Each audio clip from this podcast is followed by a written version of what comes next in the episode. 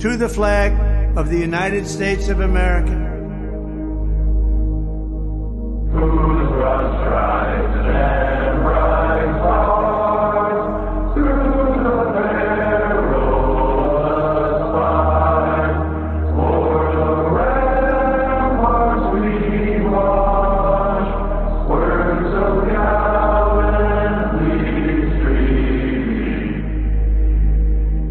And to the republic it stands,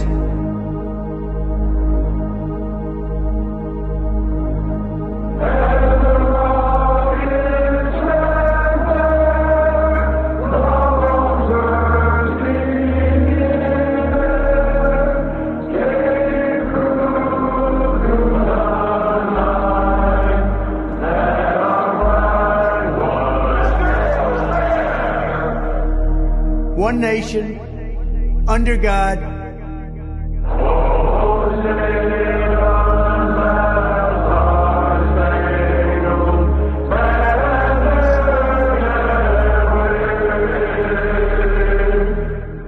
indivisible, with liberty and justice for all.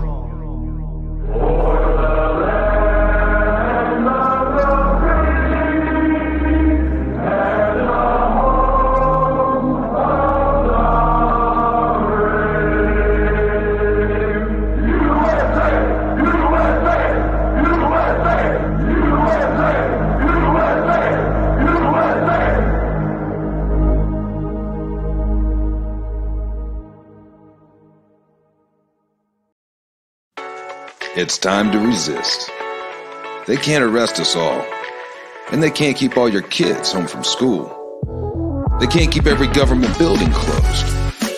We don't have to accept the mandates, lockdowns, and harmful policies of the petty tyrants and feckless bureaucrats. We can simply say no. Not again. The only way to stop these mandates is to refuse to comply. Refuse to show vaccine passports.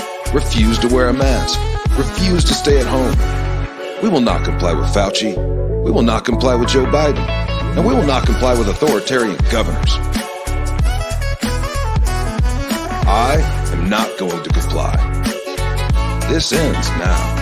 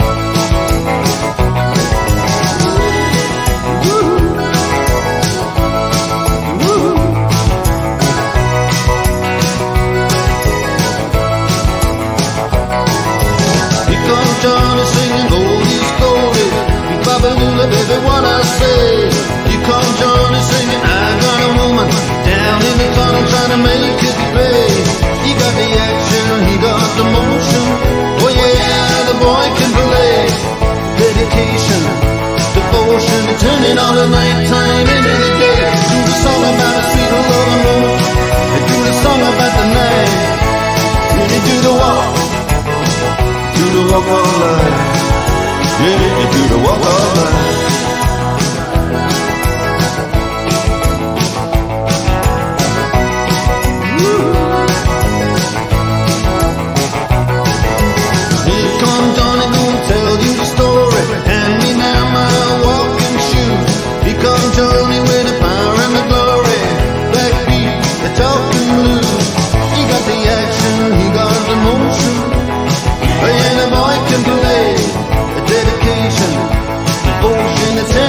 Turning all the night into the day. The song about a sweet little woman.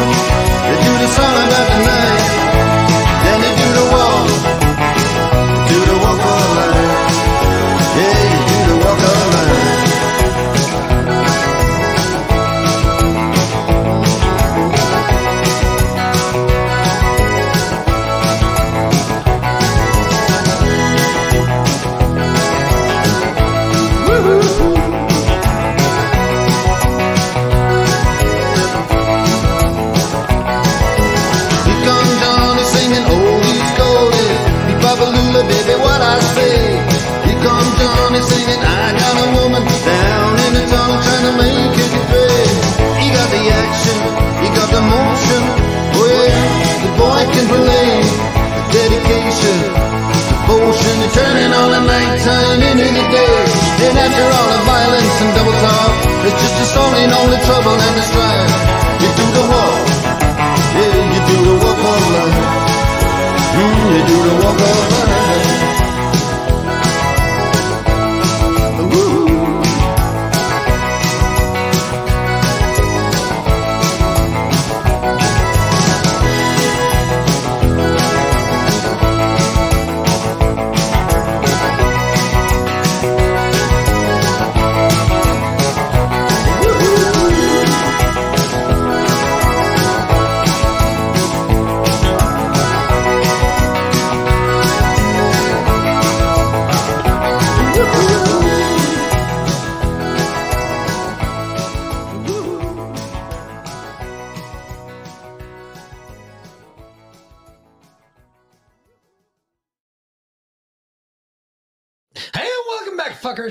Edition of the Patriot Party podcast. I am the Mick, and with me, of course, my much better beloved better half. Velin. Hello, Patriots. So, what's going on, fuckers? How was your day, babe? What'd you do today? Well, let's see. I, I did everything on my list. I cut down a tree. I cut down the the one next to the driveway Okay. with all the the spindly stems. Extra shit that Yep. was fucking Exactly. I cut shit. that down and then I um I cleared it and I used the branches to build another trellis. Okay. and I pulled the radish, the radishes on that side, and I planted the tomatoes. And I uh let's see. Uh cleared the south garden or got the kid to do that. Moved the compost heap. Was very productive actually. Hopefully, you, you worked his ass off. Oh, fuck yeah, I worked his ass off. I started out bitching at him first thing in the morning, and he's like, Why are you so cranky? Bitching at him. Oh, yeah.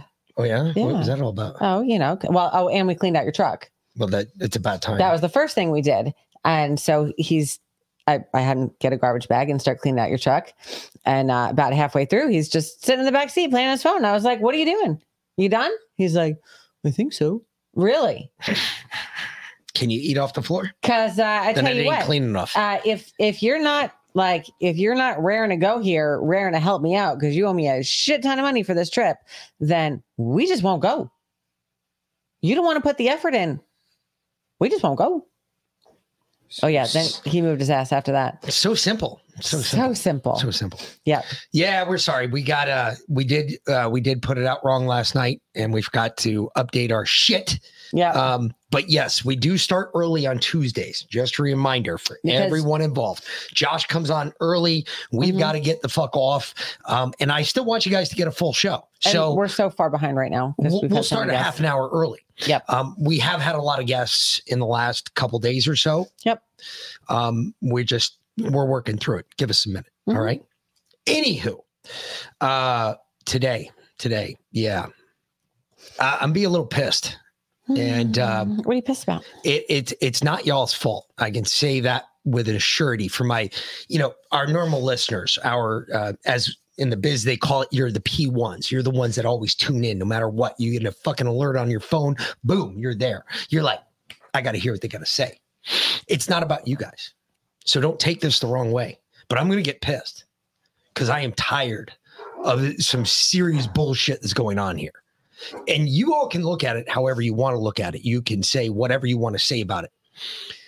But the sooner that we realize that there is a problem, the faster we will be able to deal with that problem. The problem is this we are at war. No, we're not at a physical war. No, we're not throwing bullets yet. No, we're not dropping bombs yet. We are at fucking war. They already have prisoners, folks. Tell me something. Got a question for everybody involved here. Hmm.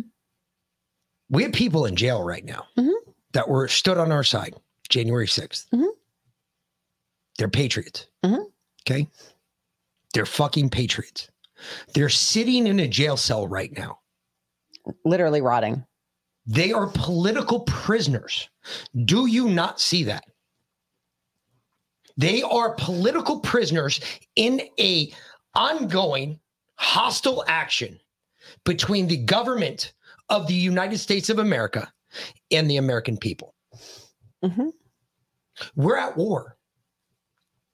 Whether you want to believe it or not, if you want to hide it deep down in places you don't even talk about at parties, that's fine. Hide it there. But whatever you think is going on right now, we are at fucking war. They have taken prisoners. When people take prisoners, we normally go in and get them. Why not? Why haven't we done it? Everybody keeps saying, oh, well, there's this is, we just don't want the non civil. The uncivil war is already happening. Christians, Catholics, doesn't matter what you are, you're being persecuted for your belief.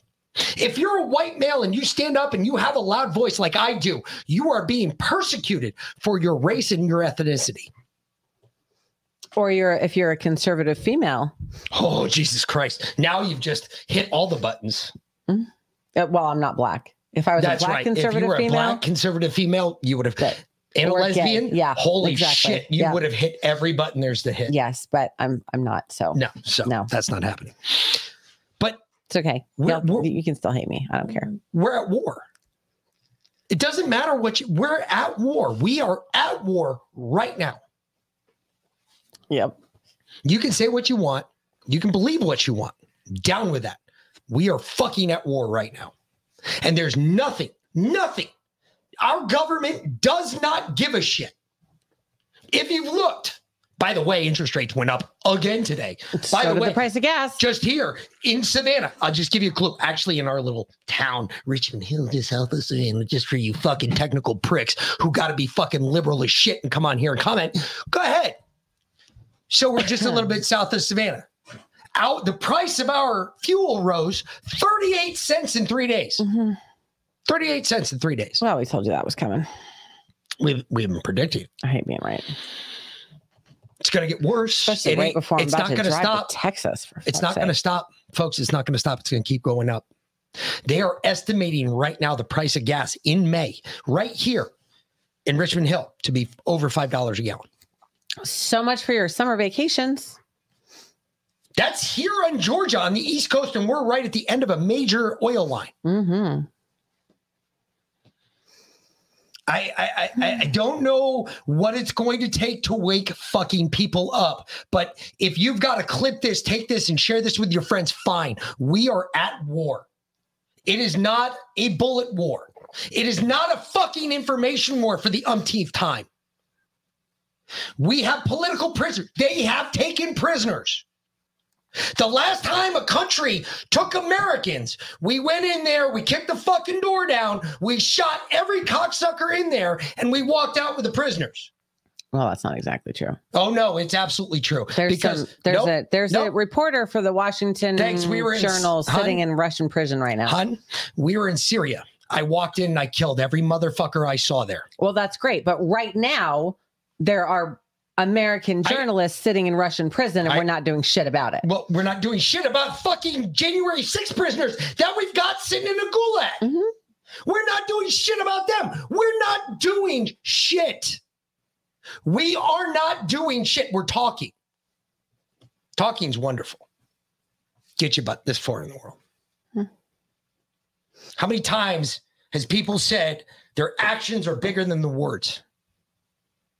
I think it's time we start practicing some of those policies because this is getting fucking ridiculous. Eh, You, a lot of people just, yeah, well, I don't believe you. Hmm, Sure, I don't believe you. Okay, don't believe me. That's fine. Don't. But let this guy tell you. Why would you be closed off to anything that might make you have to do this one less time? Because here's the thing there's this precious little piece of paper that sits in Washington, D.C. Mhm. It's called the Constitution of the United States. And our founding fathers put the Second Amendment in there for a clear reason. And I get the argument. You know, people talk about their kids dying, but there was a specific reason. And if we as a society think that we cannot be, that time will not repeat itself, you're foolish. That's if you don't believe they gave us a document, okay? They gave us a document. They gave us a Declaration of Independence. They they showed us the reasons they revolted. They told us that, hey, by the way, when tyranny, when tyranny invades your land, okay, you not only have a duty, you have a responsibility to the American people to stand up and throw off such form of government. Who's done that? Who's doing that? Because I haven't done it.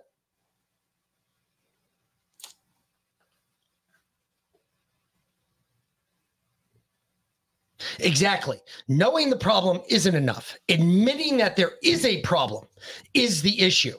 And right now we don't we have a lot of Americans that for whatever fucking reason they just decided I'm going to go stick my head back in the sand. Fuck all of this. Fuck the January 6th. Folks, the reason this pisses I have friends in jail right now. People I know. People that are veterans. People that have done the same shit I have done. Killed for this country. Bled for this country. I have people that are friends of mine that are sitting in that jail cell right now, rotting. I just found out today from Matt Brown, by the way, that one chick, lawyer bitch. The cat, whatever. Yeah, she's a cunt. She's stealing their money. But yet, this is the one that Trump and his little fucking Vivek Ramaswamy fucking faggot ass are bringing down there for the January 6 guys. Whoa, wait a minute. You're bringing down a bitch that's stealing their money. And won't even stand for the anthem. No, that they were talking about guys in jail Mm, that were not doing that, that they were giving the money to. And those guys aren't true patriots. Those guys have been fighting, they've been fighting back against the patriots that are in jail, saying cooperate, go with the system, Mm. which makes you wonder where they were at January 6th. hmm Makes you wonder if they were really with us or they were Antifa. I I'm just saying, I'm I'm I'm ready to go. All you guys got to do is say, "Hey, we got a group. We're going." Okay, I'm down. That's it.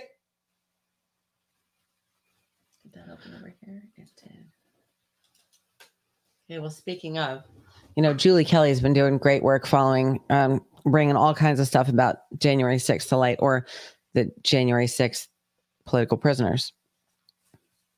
Mhm. Um, for example, did you know there are more FBI agents in the Proud Boys than there were Proud Boys? 40, 40 of them 40 undercover FBI agents. In the Yes. Proud Boys. No, I knew that. on January 6th. Wait a minute. Before we even get to that, though, Mhm. you y'all think that this is y- y'all think I'm just blowing smoke up your ass. Okay, hold on, stand by, because let me tell you about this one. This one's gonna fucking blow your mind sacks. Every single one of you. You're gonna sit there and go, no way, no way, because there's a bunch of you over here. Uh, give me one second as I find it. That are where did it go? It was my like my top story. Oh, there it is. On top. So, for instance, on our little pill net over here, right? Mhm. FBI documents associate internet slang like based and red pill with extremism. Oh, yeah. Okay. New documents released on Monday warned of a common internet lingo that's being associated with violent extremism by the FBI. Yep. The Heritage Foundation, a good liberal site right there, oversight project said it used the Freedom of Information Act to request and expose FBI documents included by glossaries showing the common internet slang that has been flagged as an indication of involuntary uh, celibate violent extremism or racially ethnically motivated violent extremism.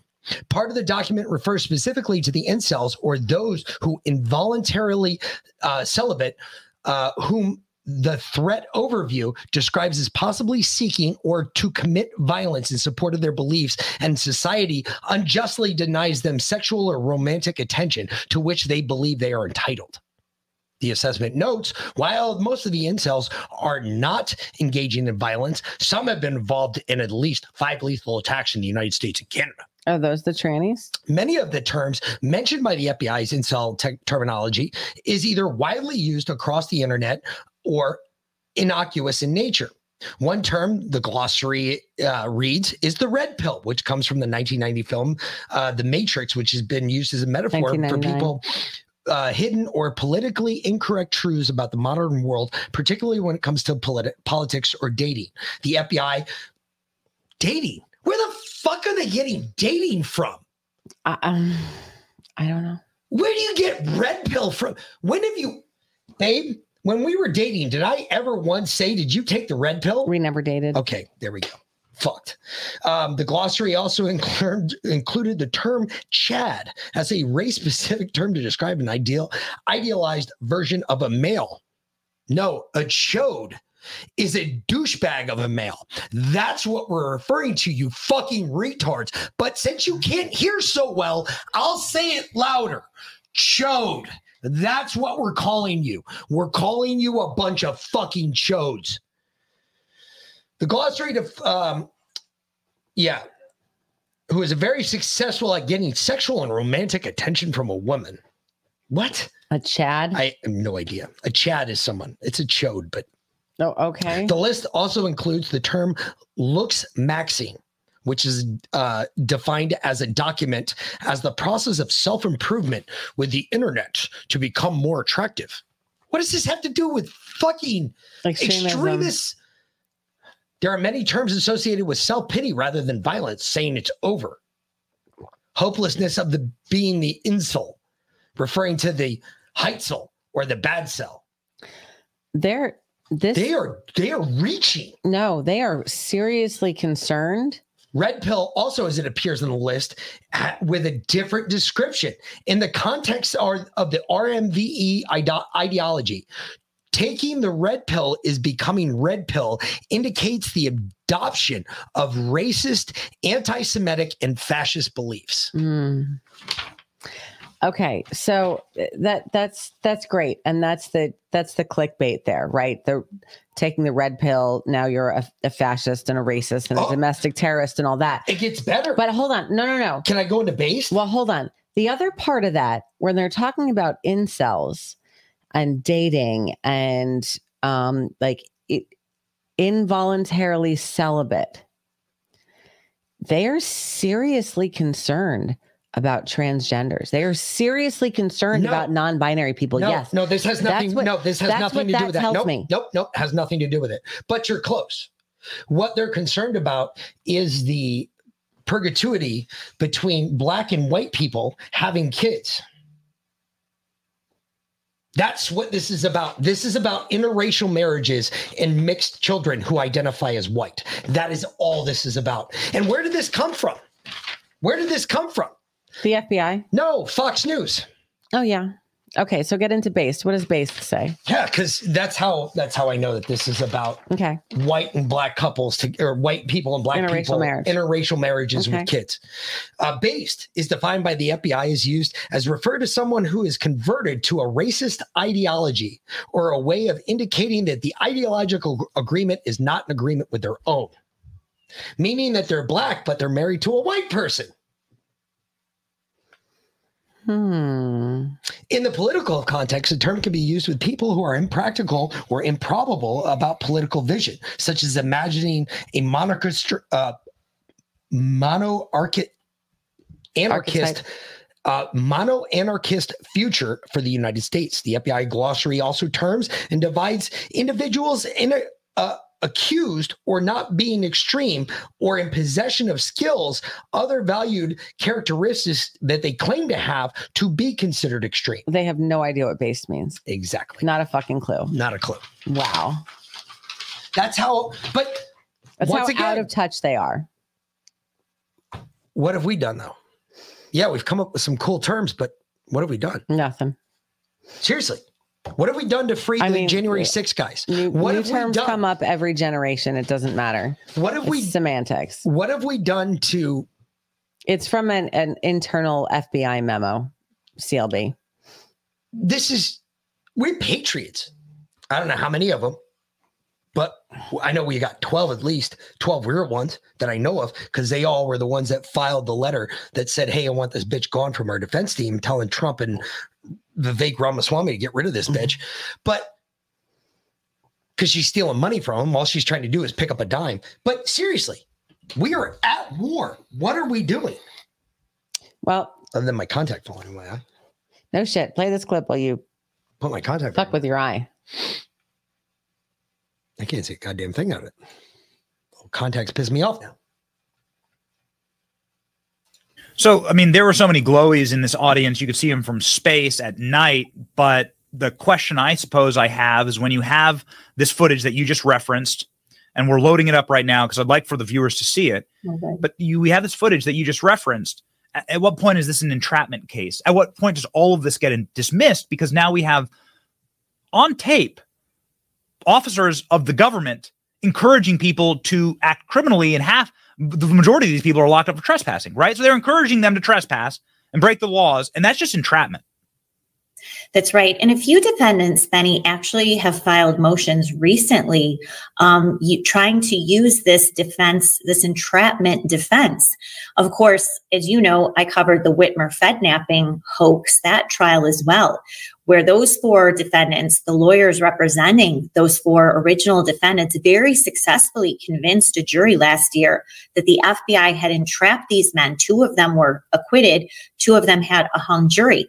Now, Benny, this is the same FBI. This is at the same time in 2020. The Christopher Wray's FBI is running informants into the Proud Boys, into the Oath Keepers, possibly the three percenters, the so-called militia groups. Um, so this, again, this just scratches the surface of who was involved in what this FBI and other agencies did. Capitol Police had undercover um, agents. Uh, Park Police had undercover agents. Now we know DC Metro did, DHS possibly. Benny, get this. The acting attorney, acting U.S. attorney for the District of Columbia, Michael Sherwin, also was walking around in street clothes with the crowd that day, ah. talking to cops, walking with the crowd from the ellipse to the Capitol. I- I mean, he's basically acting as an undercover agent and he's a U.S. prosecutor. So that's the kind of surveillance that was going on, which, Benny, for most people raises a question. If you had all of these uniform and undercover agents and informants, why didn't they stop the insurrection? Hmm. You had the place was crawling, as you said, with glowies and uniform law enforcement. Why did they do anything? That's the biggest question, unanswered question of all. I, uh, you know, it's gallows humor, but, and I believe this video came from your Twitter feed, which everyone must follow Julie Kelly on Twitter. It is probably my number one requirement. You must follow Julie Kelly on Twitter. You'd be in the top three most important accounts to follow. This footage is of uh, uniformed police officers stopping plainclothes police officers, and they have like a, the the Spider Man meme where they're all pointing at each other and they're all Spider Man.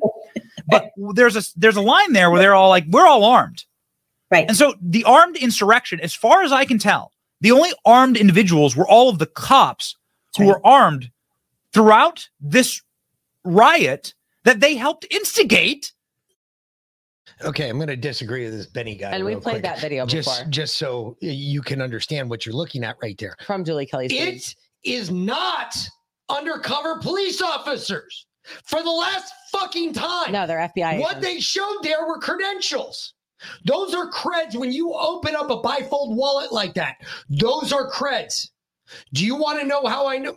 Don't worry, I'll find it. He'd Give have me been 30 better off telling them, calling them undercover Leos. That's right. thus making it far more dangerous. It, it, it, it- I mean, again, it, we're living in a it's it's clown world, but the armed insurrectionists were indeed these uniformed and ununiformed police officers and federal agents.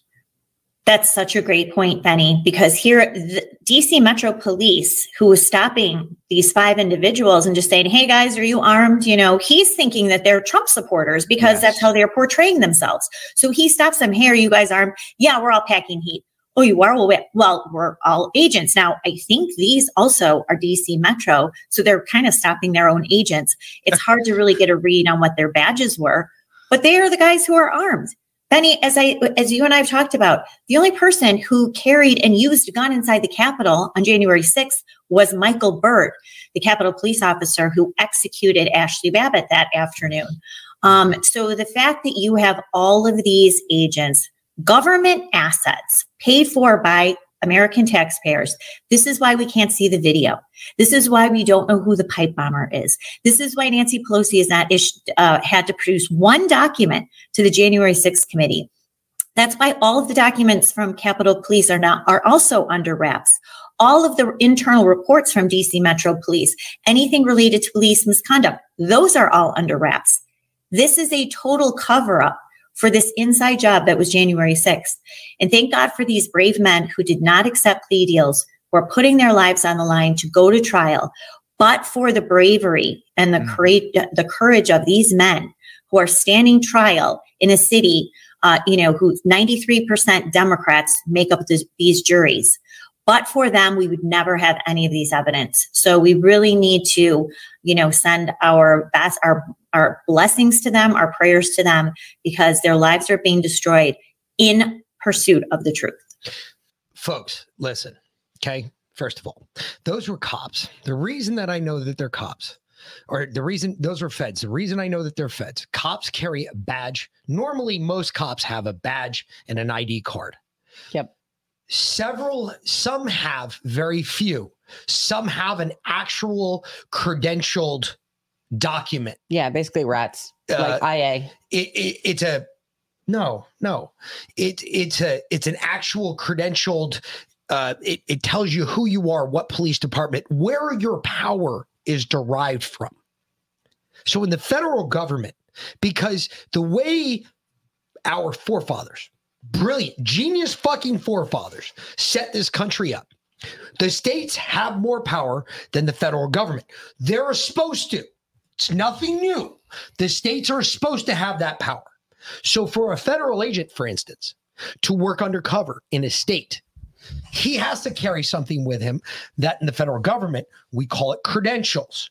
Credentials not only talk about what your duty and your authorities are, but it also talks about where you derive your authorities from. So, for instance, a federal agent derives his authorities from the federal government, the specific part of the federal government, which means his scope and purpose is only over that specific part. So, for instance, the ATF, alcohol, tobacco, and firearms, they're not looking at kidnappings or bank robberies. They're looking at alcohol, tobacco, and firearms because that's where their authorities are given to them from, not kidnappings. not protests on the street. Those are federal agents. They had an up, a bottom, an upper, and a bottom, and it showed their picture with a number and it showed their badge. They have to keep all three of those things together at all times, or it's illegal. They'll get arrested. They cannot separate the three things. They have to remain together because that's how we identify ourselves. So you either have your badge on display or you have your creds in your wallet. One of the two with your badge. But you have one of the two things going on. You either have your badge on display with your creds in your wallet or your creds, your badge, and your wallet all together in one. That's how I know that those are feds. Those are not fucking. Now go to uh stop. I'm gonna hijack this now. What did you do with the uh um you downloaded one for me and I gotta remember what you did with it. Hmm, Yesterday? No, that was today. No. I yeah. downloaded things yesterday. Yeah, for we're- you. Yeah, what'd you put them in? Which, well, it depends what it was. What are Uh, going to for? January 6th. I think it's January 6th. No, it wasn't because that was the only thing in January 6th. Okay. So depends what you're looking for. Tell me which clip it is. Hold on. I, I I don't remember. I gotta I get Jesus, you're you're making this more difficult than it has to be. one. Mhm. Okay. Yeah, no, this this is where I wanted to start. No, this is not where I wanted to start. Where's the other one? I don't know what other one you're The stupid bitch that uh, I Ah, this one. okay, hold on. That Hold on, one. hold on, hold on. Where's that one? Because I gave you that one to download and it, it should be in there because that's really a fuck around. Well, you were in Find Out. It's not in fuck Uh, around though. I know it's not because I didn't see it there. Yeah, there it is. Yep. I think that's the one. Woke yes. World. I put it in Woke World. What do you know? Because you know, this Bud Light thing's been going on. Now, And it's made me wonder about most men in America. Because I don't know, A, who the fuck is drinking Bud Light anymore? Because who the fuck drinks Bud Light? Seriously. I- I'll tell you what. One uh, one thing that I I did today that uh, needed to be done is the child and I walked around the property and with a garbage bag, and we have something to it do does with it does, and we picked up all the garbage because people love to you know they whatever they love to throw shit out their their cars and it lands on on our property in the woods right there, and there was a whole bunch of Bud Light cans that we picked up.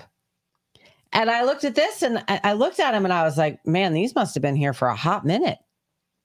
Kid goes, What do you mean? I go, There's no tranny on the can. anyway trying to figure out why bud light did what they did because a lot of people have been asking the same fucking question why did fucking bud light which is known in the college community for the you know the piss water that it's known as It's right up there with Natty Light and fucking Genny Cream Ale. well natty light is a fixture in the military but Shit's nasty. not anymore um, well who knows? With those woke fuckers who knows with these gay kids coming in the military They're these drinking days? Bud Light. they probably are. But uh my again I, I go back to this very simple thing because this shows us that we are not we are not making the dent we should be making. Okay? We need to rethink everything we are doing right now because it's not working. They're still doing it and they're not stopping nothing we have showed them is fear when nothing when you the reason you can't step up around the clock tor- torture is because how are you going to make it worse? Think about it. If you're already punishing me around the clock, how the fuck are you going to make it worse? You're not. The point is, is they've been punishing us around the clock for hundreds of years now. We're only now waking up to it, or most of you are. For those of us that have been awake for a minute, we know what's been going on. We're not surprised by any of this, nor are we even flabbergasted that I'm even talking about it. We're talking to you the way I'm talking to you. Real girls with penis. But Jesus fucking Christ, when are we going to stop it? The only people that can stop it is us. Politicians can't stop this. Nope. There's not a pol. Donald Trump in all of his glory couldn't stop this if he tried, and it was in a fucking wet paper sack on the side of the street in New York City. Promise. He could not fucking stop this. Hmm. He cannot stop what is going. You know what happened? Let's just say, let's just envision for one second, one second. Just he, bear with me on this one. I want all of you Trump lovers to get in close. Get in close. Get close. I, I'm serious. Tell me something. Let's just pretend for one second that we're actually going to make it to 24. Okay. Because we're not. And if you think we're all, deaf, you're higher, we need to start smoking the same shit. And you all know that I'm saying the real thing. But let's just go ahead and pretend for mm-hmm. one second. We're going to go into a dream state. I want you to close your eyes, get real mm-hmm. calm, get real subtle. I want you to think like, oh, geez, everything's great and grand. Everybody's going to fuck around and keep talking for the next nine months and do absolutely nothing. we're going to make it to 24. You So know. 24. And the way we're going. Donald Trump might. get Donald Trump gets elected. Let's just let's just pretend. We're pretending. We're pretending. We're in Mick pretend land. All right. Actually, I, I think that that'll Stop, happen. stop. Okay. Yep. Donald Trump gets elected. Yep. Okay. Yep. Let's just pretend here for a As second. planned. Yeah. What is his first year like? It's nothing. Why? A, we're already dead. B, the second reason is because he's going to be wrapped up in court from fucking the first day to the last day of his first fucking two years in office. That's why. We're not going to see him do an edge worth of shit. You want to know why? Because the whole machine will start right back up and stop him again. Well, how do we stop that, Mick? You are so passionate about that. How do we stop that? How do we stop it? We have to stand up. We, as the American people, us together, one voice, louder than those fuck sticks and 12 people. We can fuck them up. We got this. Trust me. I know this. Everybody's freaked out. Well, you got to have an army first, Mick. I do. Do you know how many veterans have been kicked out of the army and out of the military in the last fucking two years? Do you know how many pissed off Americans there are? Uh, 180,000 More than that. Way more than that. as far as veterans that have been kicked out of the military. One percent, one percent of the United States. What's one percent of 350 billion, babe? Uh, well, we don't have 350 billion. There's not even that many people on the planet. Well, whatever. the 330 million, Yeah, 1% would be 330,000. that's enough to start a revolution. More than enough. Uh, okay. More than enough. I gotcha. Well, um, can can we can we go for the dumb cunt that's uh, pushing Bud Light for trannies? Uh, and mind you, this particular tranny who who is now the spokesperson. No, she is not a train. No, The no, no. Shit that's about to come I- on is not a I train. know. She's a female, I know. I'm talking. which is you guys should not even please identify can, her can you- as a female. Can you can you let me? Yeah, I'm just saying. Okay. This Dylan Mulvaney person who uh, I went the last time I went off on this dick was what got us kicked off of Twitch, by the way. I, I don't give. Anyway. yeah, I, I know. He makes a mockery of women. You, you know, he was on Ellen and he was on The Price is Right or some shit like that. He You know, is- he had a Tampax oh commercial. no, now now he is a spokesperson for Tampax as well. Where did Where the fuck it? does he put it? In his ear? Up his ass? In his nose? he's getting too much dick in the ass and it bleeds too much. Um, and Andy's now the spokesperson for Oil of Olay face cream. Oil of face cream, which, by the way, is made with shit that will literally peel the skin off of your face, like detergents and fucking formaldehyde and like all kinds of nasty, crazy, ridiculous chemicals. Just use Kush Cream's face cream. It's the fucking um, amazing shit anyway. Anyway, But this dick, no. And and Anyway. this woman, this is the ex- this is why. Okay, this uh, this middle aged white woman. and we're gonna get into the real why because she's only gonna tell you the partial why. Oh yeah, no. There's there's I'm a gonna reason get why. into the real why because the real why is even worse than the partial why. oh, absolutely. And when you hear about the real why, you're gonna be like, "Are you fucking kidding me?" No, dead serious. Watch, By watch the, this shit. by the way, we're gonna do our tribute early tonight. sure. Well, I'm a businesswoman. I had a Mhm. really clear job to do when I took over Bud Light. And it was this brand is in decline. It's been in decline for a really long time. And if we do not attract young drinkers to come and drink this brand, there will be no future for Bud Light. So I had this super clear mandate. It's like we need to mm-hmm. evolve and elevate this incredibly iconic brand. And my what I brought to that was a belief in okay, what is what do, what does evolve and elevate mean? It means inclusivity. It means shifting the tone. It means having a campaign that's truly inclusive and feels lighter and brighter and different and appeals to women and to men. Mm-hmm. And representation is at sort of the heart of evolution. You've got to see people who reflect you in the work. And we had this hangover. I mean, Bud Light had been kind of a brand of fratty, kind of out of touch humor. And it was really important that we had another approach. Let me let me finish what she was going to say there, okay? Because I know what she wanted to say, and I know what she held back on. So let's let's make this exactly the way she wanted to say it. And she doesn't have the balls to say it. She really doesn't. She doesn't have them on her chest or between her legs. I can guarantee that. Why? Because I can see her chest, and she looks pretty flat chested from here. I can tell you right now, the fucking Bud Light she wanted to say that that was white boy fratty humor. That's what she wanted to say. She couldn't because she didn't want to have it just related to white people. Yeah, but PBR is still part of Anheuser-Busch. I'm not drinking them. They're done. Peace. They're out. I'm getting rid of all of them. That's what we have to do. That's the level we have to go to. We have to get rid of every fucking brand there is. Drink Yuengling. We, got to. If it's connected to Anheuser-Busch, you cannot drink it anymore. You got to say that. You got to make that your staple. We've got to live on this. Oh, did Yuengling get bought up by Anheuser-Busch as well? Inside the CEI system, pushing towards to endorse, uh, pushing companies to endorse celebrities like Dylan Mulvaney.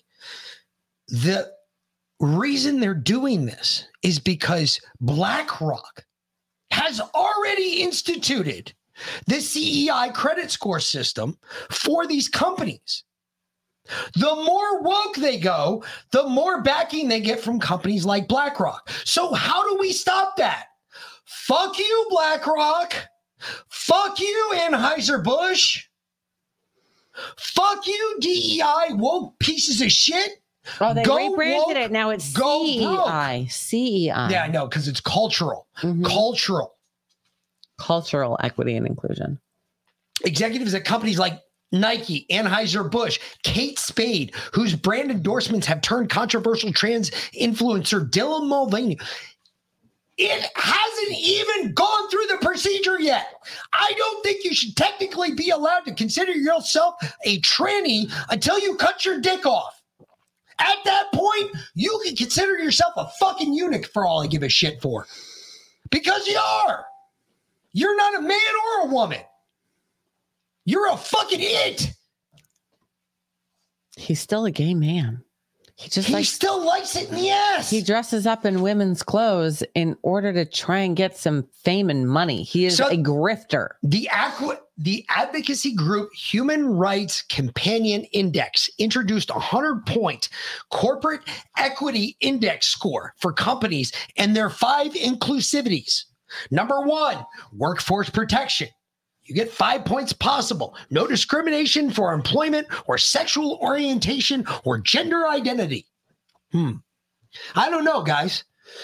Last time I went to Armalite, I didn't hear them putting any credit scores down like that on the fucking on the guns they were building. I personally, normally when you see a building built like that, it falls over in a week. Just saying. Normally, when you walk by the building and guys are cussing and swearing at each other, that bitch will hang around for fucking all of time. Was that what happened to the federal courthouse in Savannah? Probably not. Because the third floor collapsed Well, today. actually, it probably did. It probably lasted for what, 200 years now? That courthouse has been around for a hot minute. So, yeah, there are probably a bunch of dudes saying, hey, fuck you, you stupid fucking douche. Get that shit. And people heard that from the street and they said, man, that building's going to stand forever. The second one, inclusive benefits for employees, 50 points possible. No discrimination for employment. Uh, I'm sorry. Criteria here includes providing health care for sex on sex couples. What does that mean? Um, Mon- monkeypox vaccine. That's we're, we're sexing on sexing right now. sex on sex couples. Is is that does, does that include us now? Do I get a gender score? Is that what I get? Supporting number three is supporting an inclusive culture. Yes, including general neutral dress codes and trans inclusive restrooms and facilities policy throughout the building. Hmm. Corporate social responsibility, 20 points possible. Yeah. Marketing or advertising LGBTQ consumers, which would include brands like Nike, Bud Light's use of transgender spokesperson, Dylan Mulvaney. That's how you get a max of 20 points. And then responsible shit citizenship. Points dedicated to this company's gives back to the community, blah, blah, blah. Can, do, do you see what I'm saying? Yes, Cisco. The Nike thing is uh, there. He he's literally wearing a woman's sports bra and leggings to work out, and uh, uh for Nike. Yeah, yeah, yeah. I know. And he, he's got no tits. Mm-hmm. He's not gone through any procedure. It has not gone through any procedure. It's taking hormones. I, I Good don't. fucking job, you fucking twat. I don't think it's taking hormones. Mm-hmm. Play the play the find out video now that that first one because it's fucking hysterical. It didn't work. Yeah, that one. Now I'll play this one. This is in Oklahoma. God bless him too. hmm This is classic. Rolling downhill like a snowball headed for hell.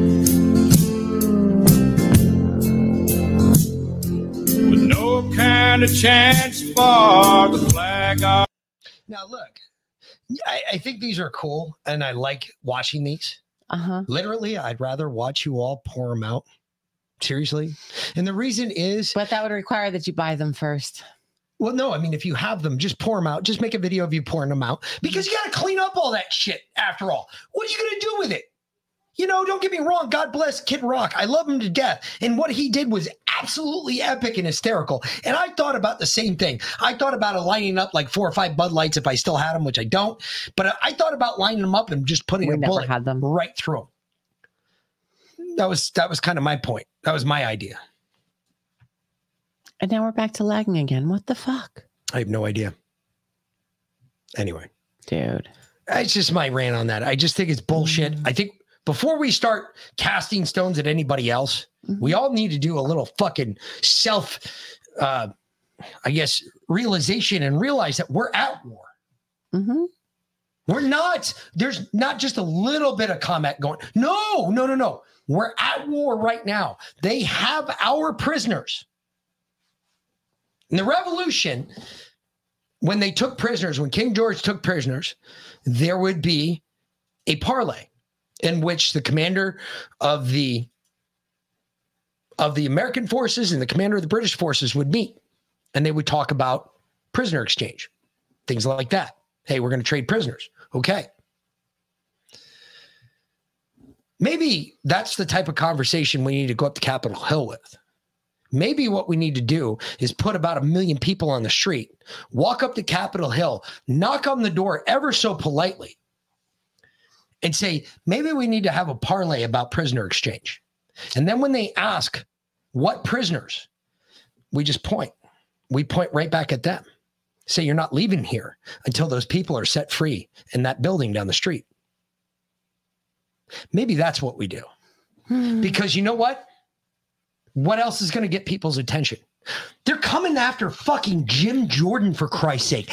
The DA, Alvin Bragg's fat fucking ass, got up and filed a lawsuit against Jim fucking Jordan. Mm, you want to go there? Okay, you can go there.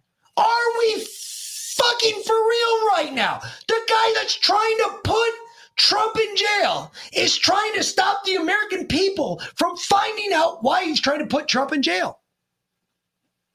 When did Alvin Bragg become bigger than the US people? I thought Alvin Bragg was elected by the US people. Therefore, Alvin Bragg should have to answer to our Congress because our Congress is asking questions.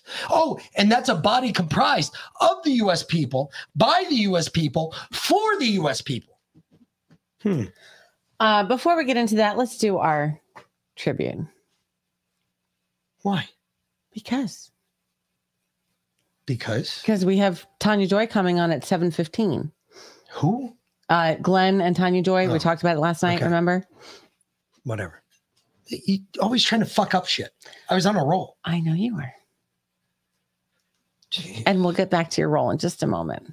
After I'm, yeah, plenty stoned. Good. Mhm. Thanks. Yeah, get it ready. Light it up. Here you go.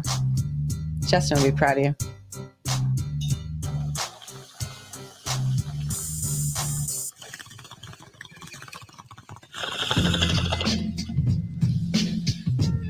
How's the homegrown taste? Tasted fine earlier when I was smoking it earlier. Mm-hmm. Yeah, got some homegrown.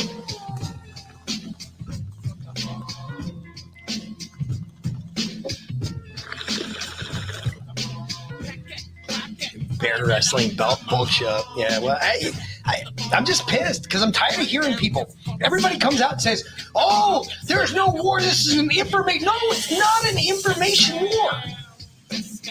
If this were an information war, we would still be fucking slinging slangs and doing shit over the internet. This is not an. They took prisoners. That's not an information war anymore.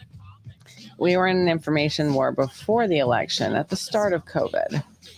That ended on January 6th. I, I just I, I hate people that say that we're in an inf- no we're not in inf- if we're in an information war then you know the January 6 guys what did they what what are they memes stuck in jail Shit, Mr. Hall, at this point, we'll do it for $99 as long as you provide the weed. hey actually for 99 cents dude I'll be honest with you for 99 cents You provide the weed and we'll I'll, smoke I'll with smoke, anyone. with, We I'll smoke fuck. with anyone and throw midgets Damn Skippy. I throw midgets for free For fun. I hope he does. That would be hysterical because uh, I know some of my buddies will be paying him a visit. Midget's lives shattered. Ah, fucking Sparky boy. Coming in with a ringer. Somebody call lefty in.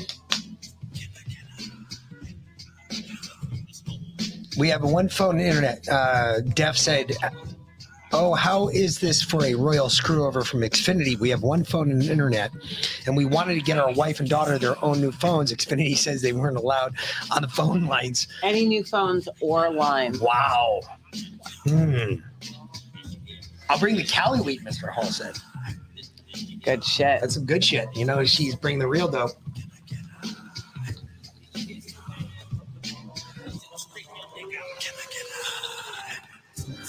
We'll let you try some East Coast stuff too. You'll ask the question, why do white people make their gummies so their edible so strong? My car turned into a spaceship, and I'm not a space I'm not an astronaut. Come on, that was funny. Her body bag. So uh, we do also, by the way, um, while I'm on, Mhm. Mark Jason Walker reached out to me, and uh, we've got a guest we're going to be bringing on, um, and Oh, it's all he- because of him. Did he get a hold of her? Um, you know who she is, so you talk about her. Yes. Whitney Webb. All right. I freaking love Whitney Webb. If y'all haven't, oh God. Um, in fact, I've got two of her books. It, she put out part one and part two of her book. Um, they've been sitting in my cart for a hot minute. I read them for like on Amazon on Kindle, but I'm waiting on I want to buy the hard copy too.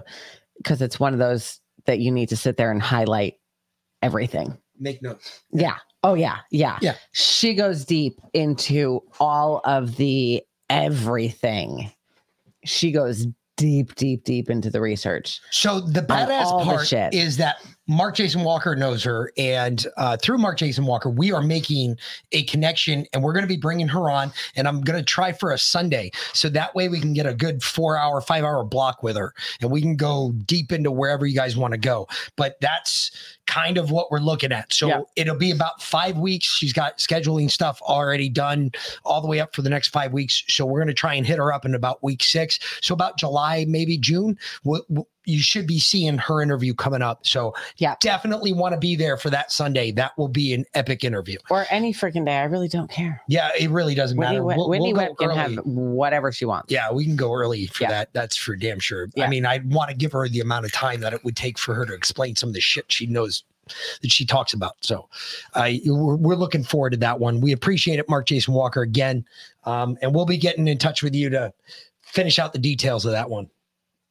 You guys, good afternoon, everybody. I'm Martha MacCallum. So, breaking moments ago, Manhattan DA Alvin Bragg, who indicted the former president last week, has now taken an extraordinary step. He is suing Judiciary Committee Chairman Jim Jordan for what Bragg is calling a quote unconstitutional attack on his case against former President Donald Trump.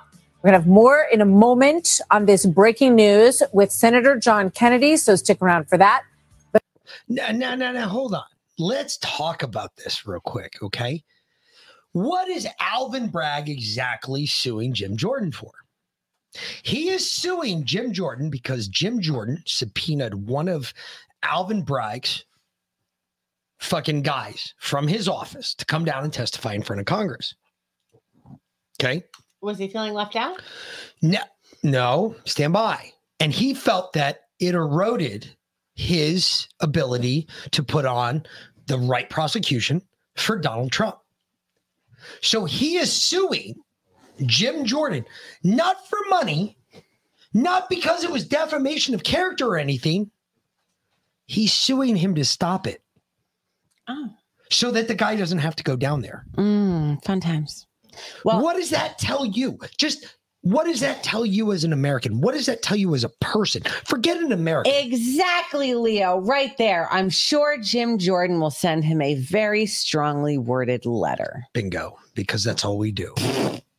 Exactly. We talk. We talk. We talk hard. But we Sen- walk hard. Senator Kennedy talks the hardest, and he's Yeah, fucking hysterical. Yeah, but he's not. He's, so let him throw it- in on this, one. This is the problem. He's not. We we laugh at this. We He's make jokes about comic this. relief in but Congress. We can't. We can't. We can't joke about it anymore. It's not about that anymore. That's the problem. We've been joking about it too long. Yeah, it's good. It's funny. Ha ha. ha. What did it do? Nothing. Not a goddamn thing. Nope. You got a better chance of fucking Jesus coming back to life right now than you do of any of these motherfuckers in Congress doing anything. I mean, we do kind of have a chance of fucking Jesus back to life. That's how it would happen, right? You'd fuck, and then someone would give birth to Jesus, and you come back to life. Maybe. I'm just saying. God didn't say how Jesus was going to come back. This is true.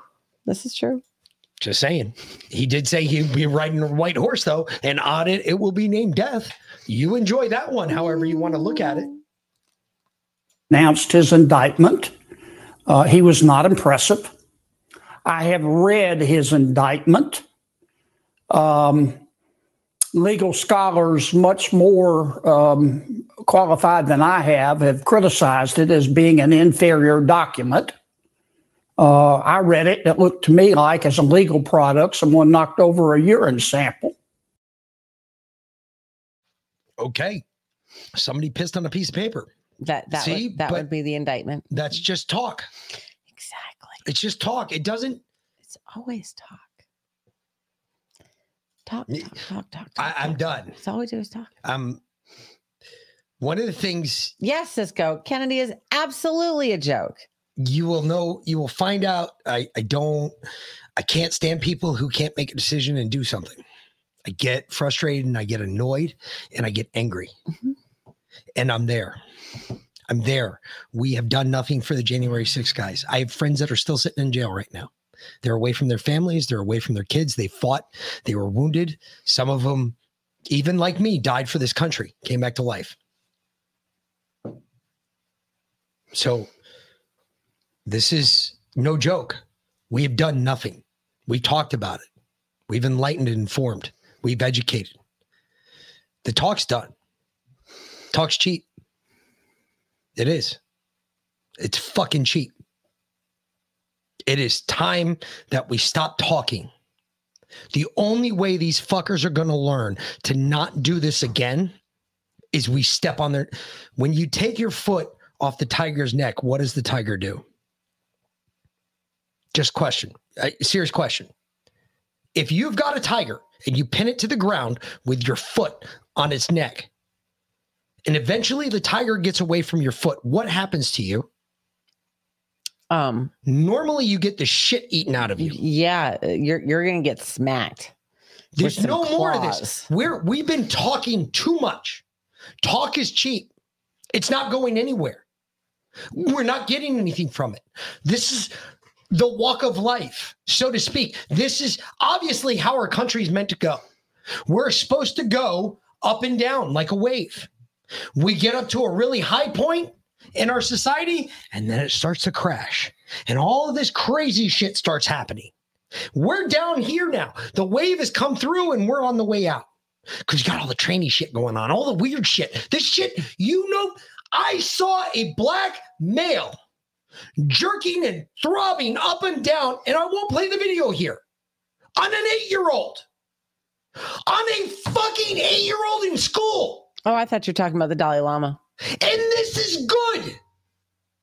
This is considered a good. What did that child learn from having a dude's dick shoved in her face? How to give No homo? good blowjob? Is that what she learned? No homo? I mean, I, Is that the game now? No homo? Oh, no homo, bro. I, I I hear being a fluffer is a good way to get into the porn industry. But I, I mean, seriously, Decent healthcare. what does that do? This is the crazy shit.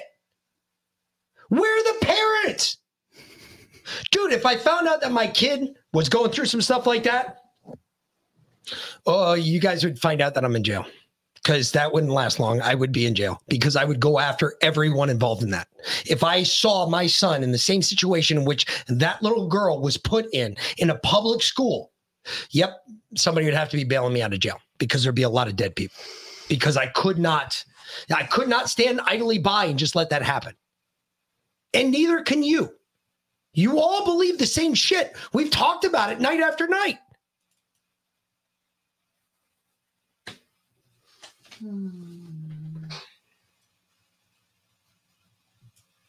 Well, here's some other shit that we need to talk about. We'll open it up because you're all about can of worms that never end. hmm Start with this one and move on to the next one. Will do. All righty. This is some nasty ah, shit It's right gonna here. get worse. It's- Blood pressure's it going up. gets worse. Let me see. Hold on. Yep, it, I, I can't even feel an in between beat. So yeah, it's bad. It's normally bad when you can't feel the in between beats. Yeah, we learned a lot today. And remember, there are two investigations oversight committee uh, that George, Jim Jordan's on as well uh, that we're conducting Joe Biden, the influence peddling and also his mishandling of classified documents. We brought Kathy Chung in today for a transcribed interview. And I want to thank Ms. Chung publicly for working and cooperating with our committee and answering questions. We learned a lot. First of all, we learned uh, that uh, the documents didn't just uh, start mysteriously moving around in December of 2022 or November of 2022, like the White House has alleged. She said this dates back to May of 2022, that the documents were moved from the vice presidency to at least three different locations in a personal vehicle. Oh. And why they were in three different locations, we don't know. They weren't stored behind any lock. One of the locations was in Chinatown. Chinatown. Another location was in the Penn Biden Center, which might as well have been Chinatown by looking at where their money was coming from. And that the White House has never been honest with the American people. Remember, we never would have found out about this uh, in March of 2023 if someone hadn't leaked it to the press that Biden was mishandling classified documents. So the White House then came back and said, yeah, that happened in November, December of 2022. She just testified under oath that it happened in May of 2022. Mm. So there are more questions today than we've ever had. And this is ironically what the special counsel is apparently going after Trump next over. The next supposed indictment is going to be over his mishandling of classified documents. Look at what Joe Biden's done. We don't know how many locations he has. We don't know what those documents were. We're very suspicious that his son sent one of those in an email to Ukraine to his buddies at Burisma. And yet we don't get any truthfulness out of the White House. This is another example of a two tiered system of justice in America. So, okay, you you just entered into another realm of possibilities here. Again, folks, how how did our I, I'm going to ask a very poignant question here, and I want you to think about this, and I want you to ask other people. Okay, thank you, observer. Uh, we appreciate the can. Really quick though, I, I just want you to think about this. Really, just on the upshot, because I, I this is makes me angry. Think about this. You have a president that's been asked a question by the American people. Who was he put in there by? Us. What you rule in this country by the consent of what? The governed. Okay. So when you say something that goes completely against what the governed are saying, what is our recourse as American citizens? Well, initially it's to uh, redress the government with our grievances. Through who? Through Congress, through our representatives. Through your representatives, right? Your Mhm. senators, your Yeah, your your- your state assemblymen, your Yes, congressmen. correct. Yeah. Specifically your congressman. Yes. You redress your grievances through Congress, which Mm-hmm. never made any sense to me for the longest time. And it still doesn't.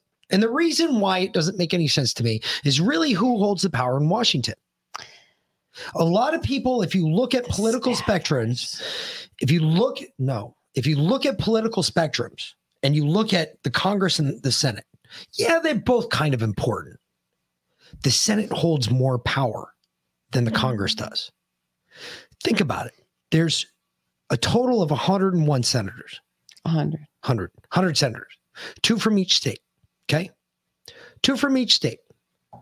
They have the subpoena power, both criminally and just to have you testify in front of Congress. That's where Congress, the, the, the House, derives their subpoena power from. Their subpoena power does not come from the federal government, it comes from the Senate. The Senate granted Congress limited subpoena power. So when we were talking about money, you could pull people in front of Congress that could answer questions about money. Hmm. Where's Congress going these days? Because man, I've seen people subpoenaed for all sorts of things in front of Congress. Mhm. I saw what happened to uh, what's his name who ignored the subpoena from Congress and he got thrown in jail. Who? The Trump guy, uh, what's his name? Steve? Bannon? Yeah, no, not Steve Bannon. The other, uh, no, is the other one that we met. Who? Roger Stone? Yeah, Roger Stone. He ignored the subpoena and got thrown in jail. hmm Well, they they raided his house at like five o'clock in the morning. So with my- and with CNN crews there. serious question though. If the government has that type of power, what's to stop them from raiding Ural's house? Nothing. What's to stop them from raiding, let's just say, let's just say not y'all's house. Let's just say my house, because my house is where this podcast comes from. So let's just say they raid my house. What are y'all going to do? Let's say they take us out. What are hmm. y'all going to do? Are you guys going to just sit idly by, twiddle your thumbs, chew your bubble gum, hope to God that nothing bad happens? I, I will I will say I have a a just in case stream set up that I can access from my phone or the computer or wherever. So uh, if someone does show up at the house, all I have to do is go into StreamYard on my phone and stream live everywhere to whatever But happens. I, I'm, I'm I'm serious. Have you guys asked your yourselves that? I mean, have you asked yourselves that? What can we do? What can you do? Yeah, what can you do? That's a great question. What can you do? We can't talk about on this. True story. I, am dead serious. Only because I know what the government's capable of. Look, I, I'm not a retard. This is not a hard thing to do. What can we do? You're right. You bring up a good point. I'd love to teach you what I know, but I can't. You want to know why? Because if we talk about it on this, A, we're going to get in trouble. Mm-hmm. B, they're going to come here and they're going to arrest me. Mm-hmm. And Z, you all will get arrested too. And I don't want to see that happen. So I ask it every day. Jay Roden, fine. I agree.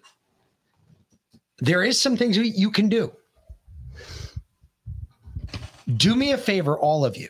Everybody, all my P1s, all the people that come in here every day that you wait for our little announcement that we're going live or something. Even if you don't wait for it, even if you're just there and you're ready to go. Do me a favor. Think a little bit more logically about why we're bringing Glenn in. Glenn is a guest, which means he's not a normal person on this show, which means it's going to avoid a lot of certain radar beacons that we're not going to hit than if I was sitting there talking about it. Okay. This is something you've got to think about. You have to think about it. You have to sit back, put on your brain cap, and listen to what we're saying. Because think about this in a military operation. That's the way I'm going to put it. Okay. There's a reason for it. Because when you replace certain words with platoon or company or battalion, because listen, or brigade, now you're talking about forces. We're not, Glenn isn't recreating the wheel. He's not saying anything else that other people haven't been saying for the last two years, three years. Sure, it's a new idea to march on Pfizer, but I, you know, you can do that with anyone anywhere, right? But getting organized, going local, following the lead of what Alberta's doing or has done. Um, That's forming communities at home. This isn't new. so why are we pushing it now? Think about that. Why are we telling you now to go out and find five people in your local community that think like you do and to have them find five people that think like y'all do? Think about it this way. Okay. Let me give you a, a I'm going to do the same thing you just said, but I'm going to put it in a history lesson for y'all. Okay. This is your history lesson for tonight. In 1774, there was a thought that was brought up amongst the American colonists. They said, Hey, what happens if the natives rise up and come after us? Which had happened before. The Huron Indians were not considered the nicest of the nice. All right. Hurons murdered a lot of Americans for literal, little to no reason. Uh, don't, don't get me wrong. The Huron weren't wrong in what they were doing because all they were doing was protecting their land. However, they murdered a lot of Americans, and there was a lot of Americans that kind of took it on the chin, but they realized what they were doing wrong and they fixed it. And what they were doing wrong was dis- disrespecting or desecrating sacred, sacred lands to the Huron. They realized that they were guests in a foreign world. They knew they were. They try to make, fr- that's why we have Thanksgiving. They try to make friends, made a big deal out of it. They had a big meal. Hey, look, we're not, we're not placating this till another 250 years later when we gave you a bunch of fucking blankets that were laced with fucking smallpox. But uh, that's that wasn't small- 250 years later. That was like years later. five years later. No, it was no, Okay, it was 19. It was like it was like 50 years later. Okay. Minus that. But outside of that, they were trying to make it right. They were like, look, we understand we're guests here. We get it. Peace first.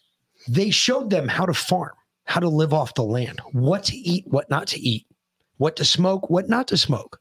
Think about that, huh? Mm-hmm. Indians were showing the settlers how to smoke weed because weed was abundant here. It was all over the country. Mm-hmm. So, moving forward to today, back then there was no internet. Back then, there were none of these. There were no stupid phones. There was none of that shit. There wasn't podcasts. There wasn't TV. There wasn't shit to take your mind off of what you had to do out in the garden or out in the field when you had to plow a field. No, it's just you and your thoughts. But when you were done thinking like that, you went to fucking the bar. People came to your house. You exchanged ideas. In that exchange of fluent ideas, which happened more than one occasion in more than one place, a lot of the times it happened at bars where the big ones were, but 90% of the time the bars weren't open late enough for these people to be there. So what did they do? They met at their homes. Hey, you want to do a Patriot revival? Let's do it at my house. Dead serious. Y'all come down here to Savannah. We'll have a good time. Mm-hmm. Why? Because I want to see every single face. I want to see every eye. I want to know exactly where you stand. I want to know which side of this line you're going to stand on when the fucking the metal hits the road. Are you going to be on this line or are you going to be over here? You want to do a Patriot? Let's do it. But let's do it where we're going to charge nobody nothing. And guess what? You come here, you just stay, you're my guest. I will do everything for you. That's the way guests are supposed to be treated because that's what the Indians did to the settlers. So I ask you again. Come on over, Griff. This is where we've got to figure this shit out, folks. We're well past talking. Talking's done. It's worthless. Mm-hmm. Just because I can string a couple words together, fucking retarded. Barely. Fucked up beyond all repair. That is what st- FUBAR stands for. Because we really are right now. There's nothing we can do. I don't see. I, I don't see a way out of this. We have fucked ourselves so hard because we've let go the first 36 prisoners of this war. We already have. We've already given them up. They're in the belly of the beast. Seriously. Mm-hmm. We've already given them up. The January 6thers are still sitting in jail. Oh, and and all y'all, um, QA, I and, and Sparky, I know you were hoping that you were going to get to come on vacation now, or you know, stay and actually fly into the United States unvaccinated. Since as of yesterday, it's gone. Last night, our Biden released the COVID emergency. However, today, that's not actually the case. Hmm. Okay, this is ridiculous. More infr- hold on, more hold on, hold on, infringements hold on. on our rights. Just so, saying. So this comes from um, Bailiwick News, uh, Katherine Watts Substack. Biden rescinding Trump Biden proclamation 9994 under 1976 National Emergencies Act does not terminate Azar Becerra's public health emergency authorities under 1983 PHE amendment to the 1944 PHSA. It's a lot of legal terms.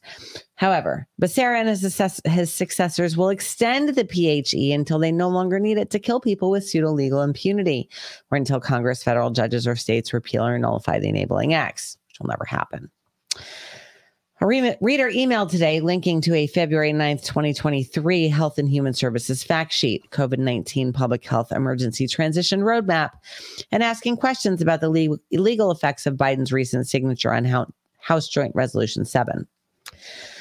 Uh, HJR 7 relating to a national emergency declared by the president on March 13, 2020, resolved by the Senate and House of Representatives of the United States of America and Congress assembled that pursuant to Section 202 of the National Emergencies Act, the national emergency declared by the finding of the president on March 13, 2020, and Proclamation 994 is hereby terminated.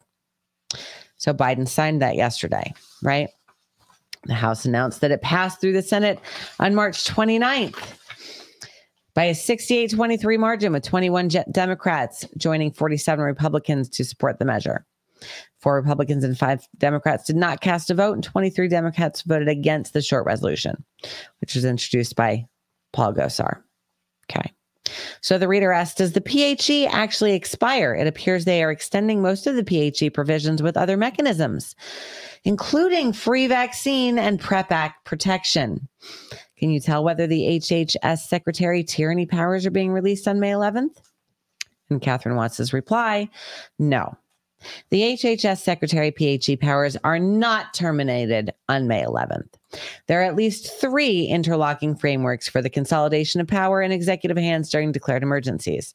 the 1976 National Emergencies Act, which was the one that was rescinded, the, uh, just in the COVID emergencies, the 1988 Stafford Act, and the 1944 Public Health Service Act, as amended in 1983 to add the Public Health Emergencies PHE program. Now, now let me. Can I jump in here, please?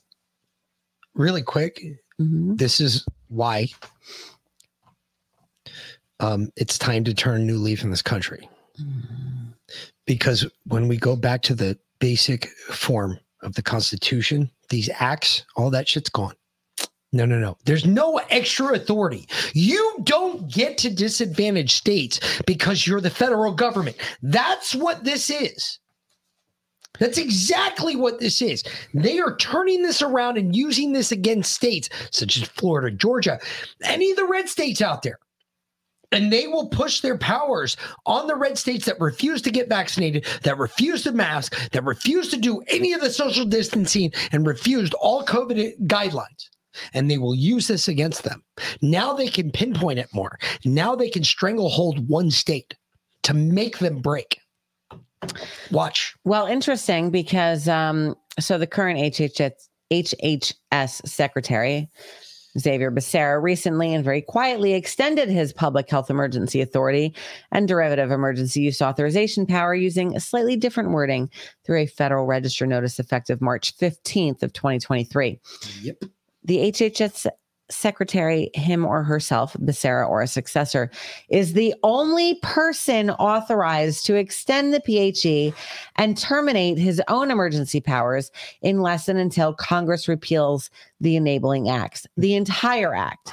Well, uh, Federal judges the, uh, nullify uh, the that's- enabling act sounds and or very- a state government nullify the enabling acts to block the Ill- illegitimate exercise of federal authority at their own state borders. That sounds very tyrannical. Doesn't it though? Extremely it, tyrannical though? from a secretary to say, no, no, no, you can't remove my, no, no, no, motherfucker, you work for me, cocksucker. Therefore, I can remove your authorities at will, per se, at will, with the majority of the vote, as long as this country agrees on it.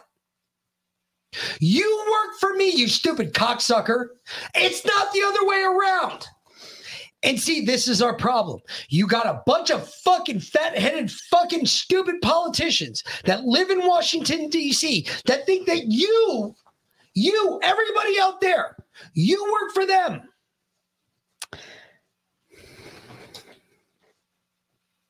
I don't know about you all, but when somebody turns that shit around and says that I work, no, motherfucker, you're wrong. So, according Because- to dictator Becerra, I'll come knock on your door. there is a public health emergency that has a significant potential to affect national security or the health and Oh, security oh, of the United States citizens what's living that? abroad. What's that? That uh, and and that the emergency involves a new novel coronavirus first detected in Wuhan City. So Another was, virus No, no, no. That was the original. That was the original. Okay.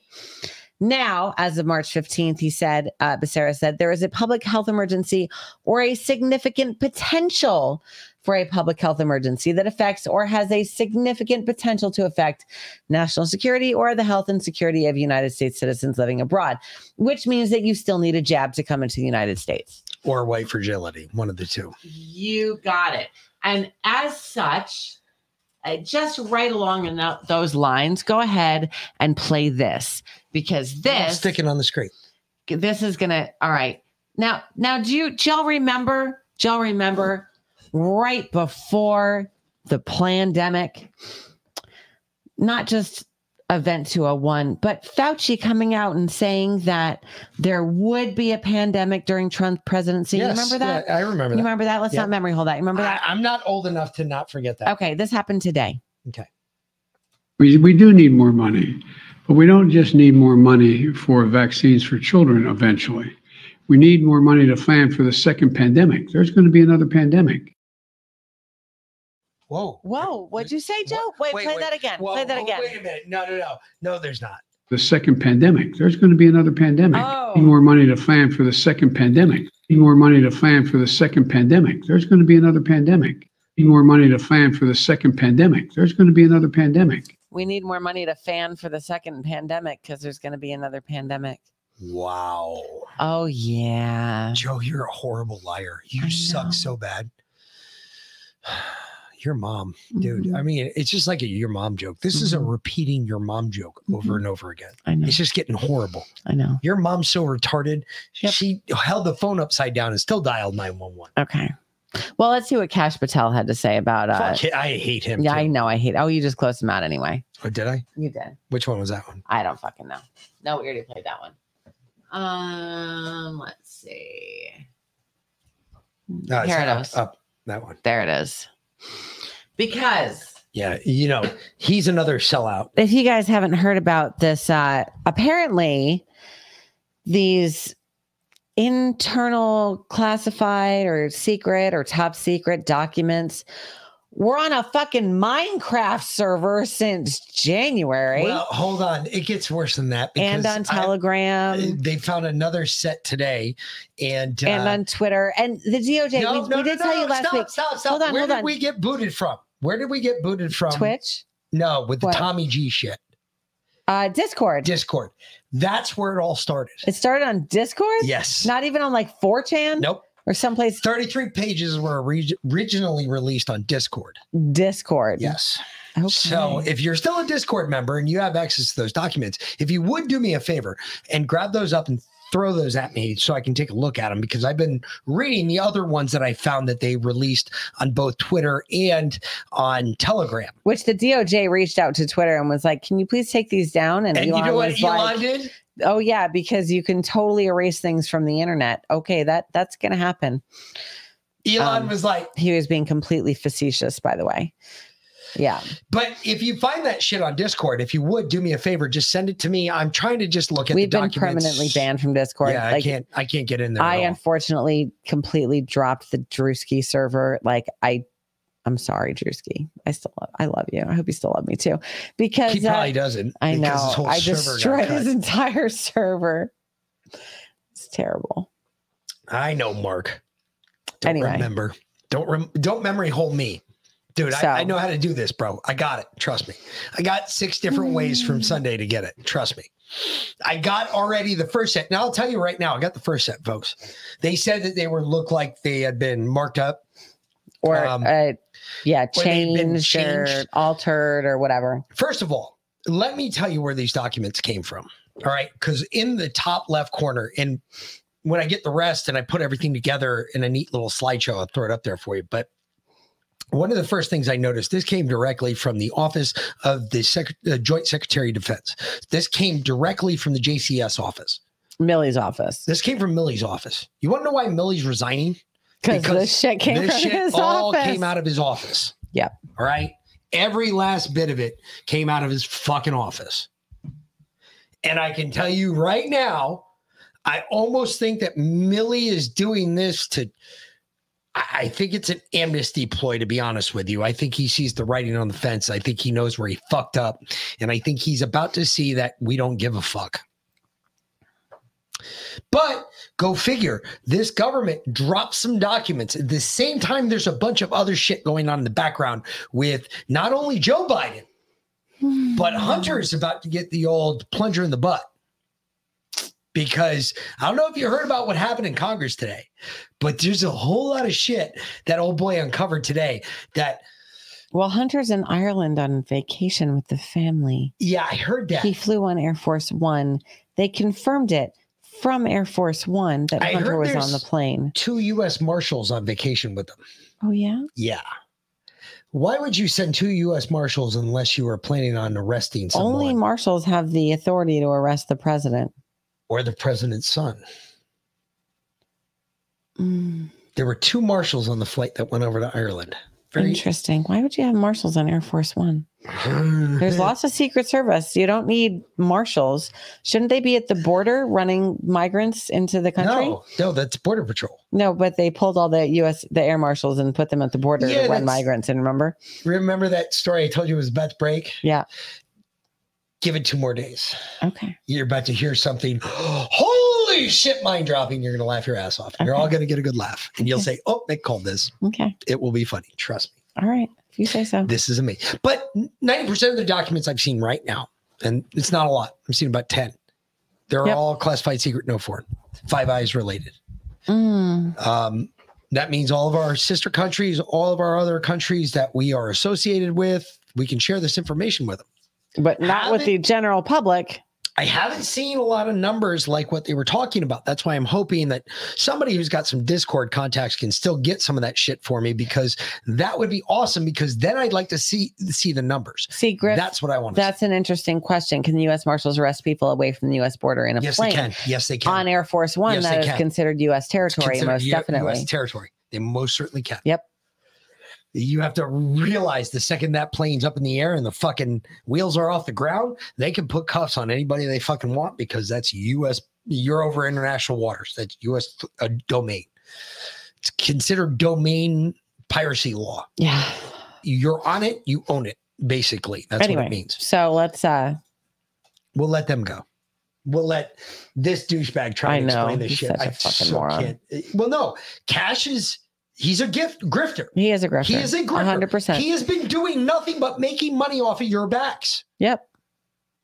Look, folks, you can say whatever you want about No, us. Perry, a sheriff does not have the ability to arrest a president. Yes, he does. Yes, they do. A They- sheriff has the yes, ability to arrest a president? Yes, yes, they do. They most certainly do. If sheriffs knew their power, they would be fucking amazed.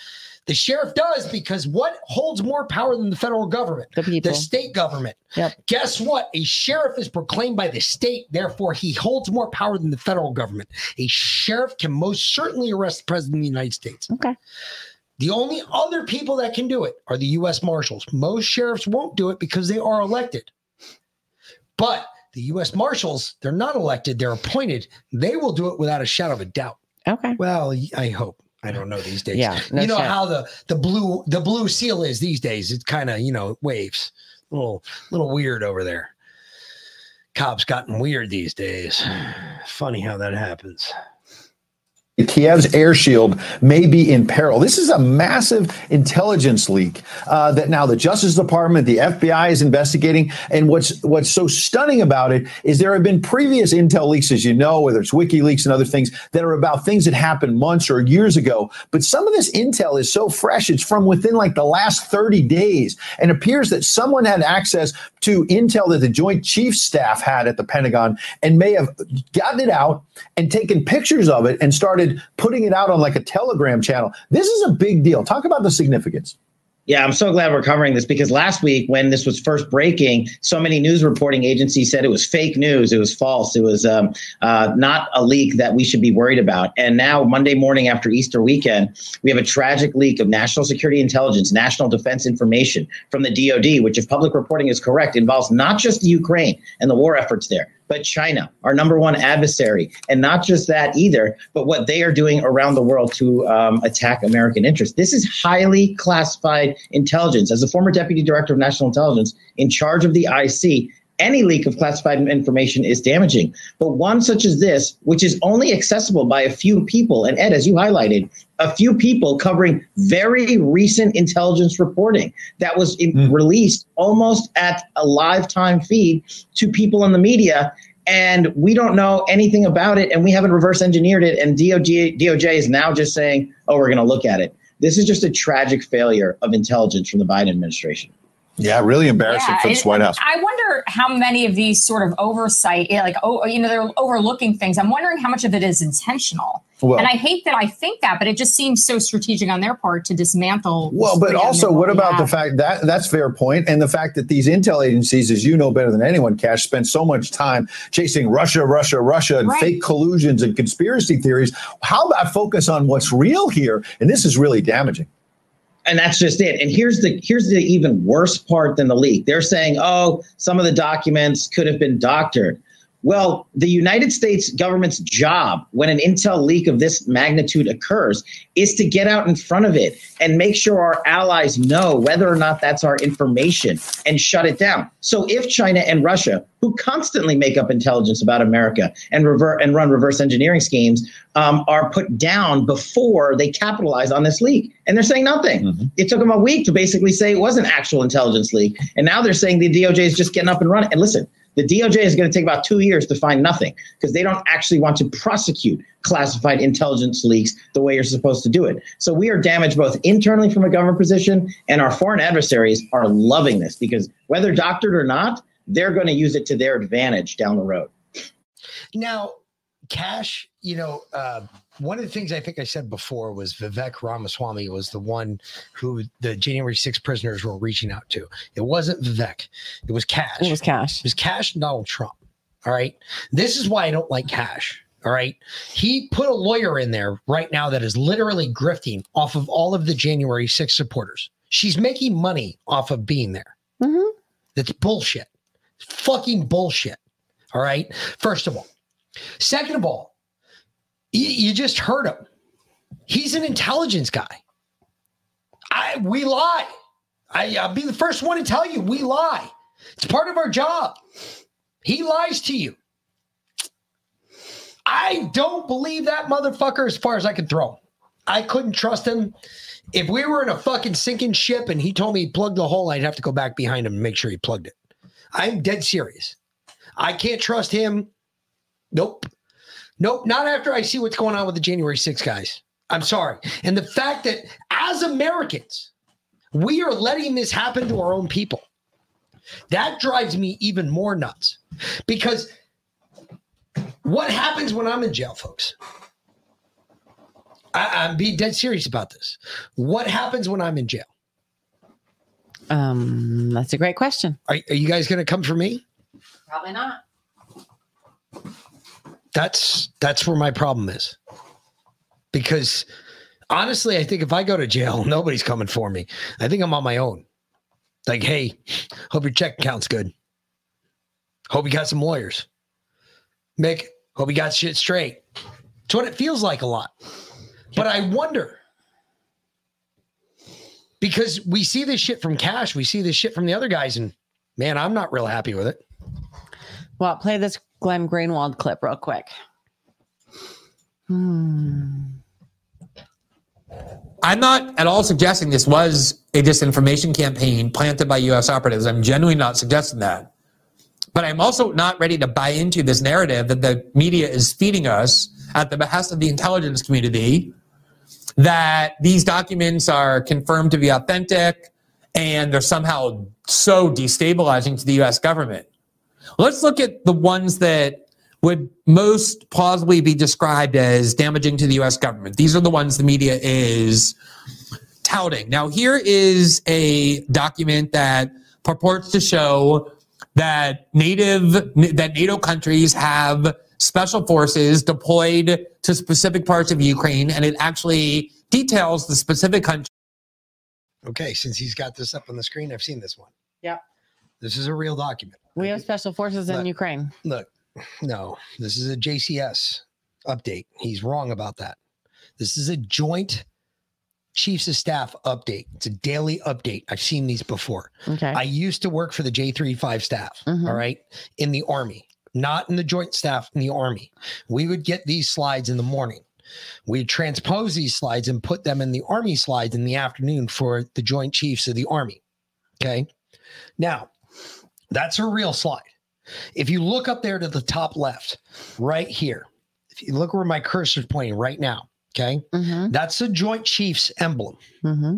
because that's a $60 badge. I've got the Army one. The Army one's only 50 bucks. But the the the Joint Chiefs one is $60 because it's got real silver in it. This is the 345 daily update for D plus 370, which is 370 days past D Day. D Day was the day that Russia invaded Ukraine. So if you actually add that up, I did the math, you go back 370 days, that's actually the start of the war. February 24th of 2022. Correct. And if you go over here and you zoom in, you have to zoom in on this crap. It takes a little bit. And then you've got to make out the blurred, you know, grayscaled freaking little bits in there. But once you do, you'll see numbers over here for uh, soldiers in preparation. And then down here is all the on the ground stuff, which always makes me wonder when I see a list like that of on the ground shit. That means we've got we've got people in country right now performing operations. That's what I just said. Which makes me wonder. We have special because nobody's been told about that here in America. Because you were supposed to go hunting with your boys and in they're still not December, and they are still not back. Yep. They're on a long road. They have been gone for a hot minute, and normally they're a 90 day tour, ho- gone and home. Yep. So They've been gone for about a- they've been gone for four months. They've been gone for 120 days now. Mm-hmm.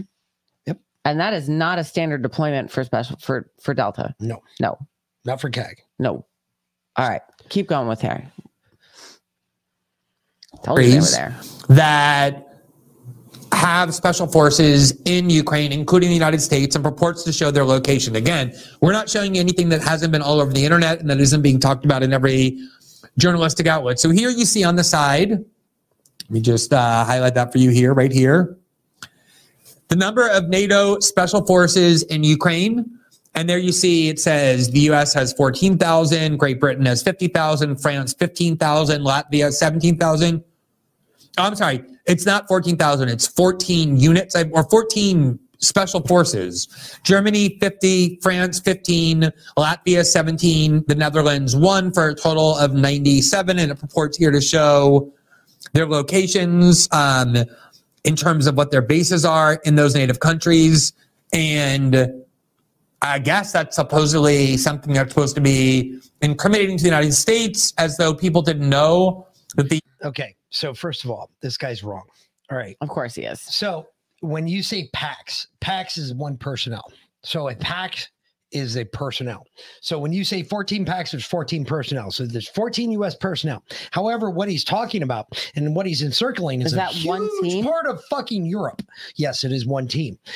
And what he's really re- referring to is this little spot right here in Ukraine where they actually are. Okay. They're actually in Ukraine. Yeah.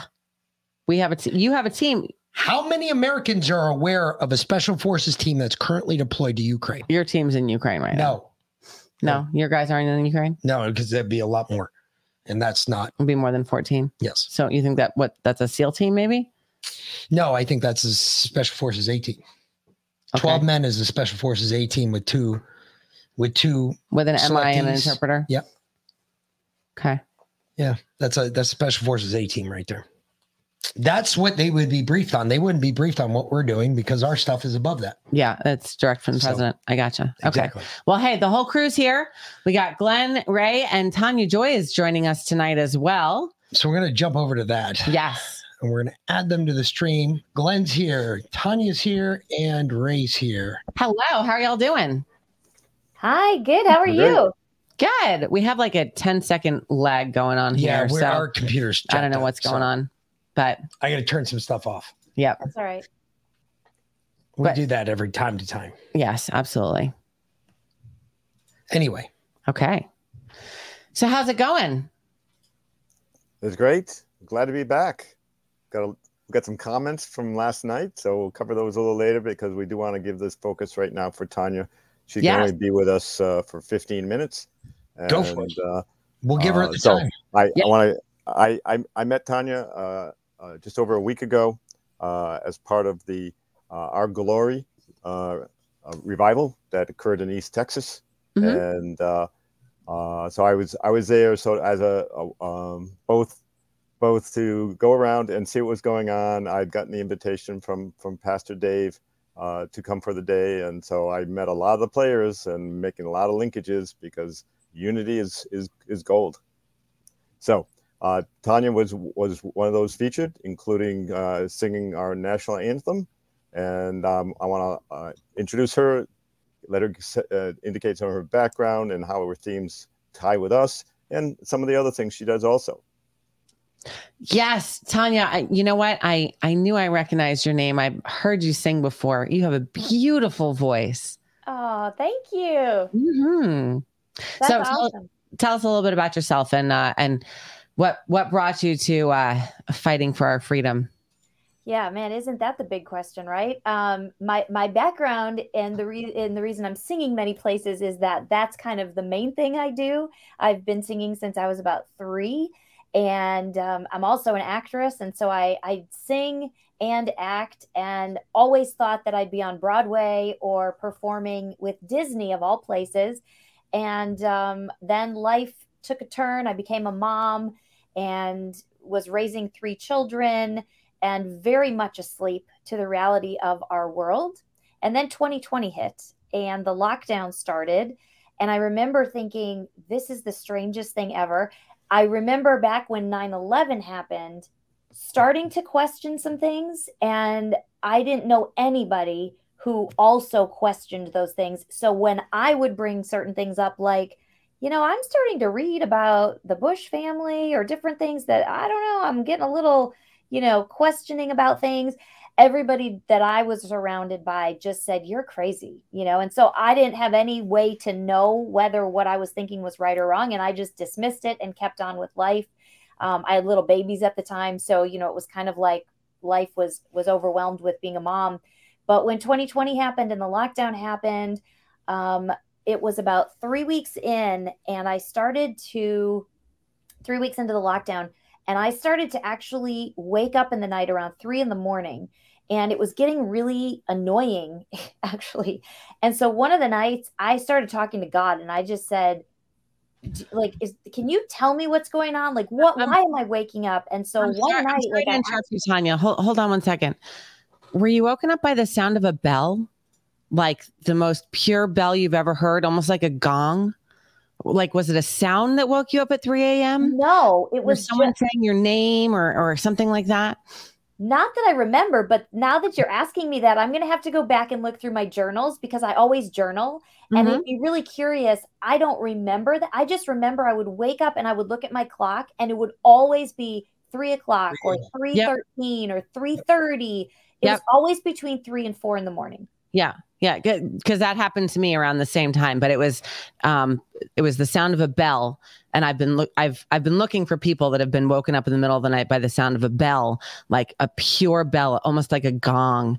Uh, I found about a dozen so far that have heard the same thing, um, or by your true name, which you've ever, if you've ever heard your true name, don't ever tell anyone because that's for you and you alone. But um, that's I love that. yeah, that's happened as well. So anyway, I'm sorry to I- interrupt. Keep going. No, totally. Yeah, totally do because I, I can otherwise talk forever. So um, I'm gonna have to look back though in my journal and see if if maybe I did hear something because I don't really remember at this point. I just know I started to have that happen, and it happened enough to where I started to go, okay, this is unusual. Like it's the same time every night, and um, I did really hear like I did hear God respond and say, "Come downstairs." One of the nights, and so I did, and um, and as as that happened I, I started getting busy downstairs like doing dishes. And i literally heard a voice and i believe it was the voice of god that said you wanted me to talk to you so come sit down and be quiet. So i went and sat down. And then i heard the most profound thing. And it literally i mean i looked around like i thought it was a voice. It, it was that clear. And it was basically that what you have known will never be again. And everything that can be shaken will be shaken. And I took that and thought that was personal because I was going through some personal stuff, you know, at the time. Um, and I think it was personal, but I a hundred percent believe that it was because of what we were getting ready to go through and what was happening in the world. Because everything that could be shaken has been shaken for sure over the last three years. Um, and meanwhile, at that same time, um, I, I ended up moving out of state as everything locked down in the state I'm in. I moved down south to Texas, and somebody asked me if I would share my story um, a little bit. And so I, I kind of shared just what had happened in my personal life. And out of that, someone asked if I would start a podcast. And it's comical now because at the time I thought, I don't really know if I have anything to say. Like, what am I going to talk about? Like, once a, they wanted once a week. And I thought, I don't think I have enough to say for once a week. And so I started this podcast, and it was literally the second show I did. I had Amanda Grace on, um, who's a prophet and very. Yep, I've met Amanda.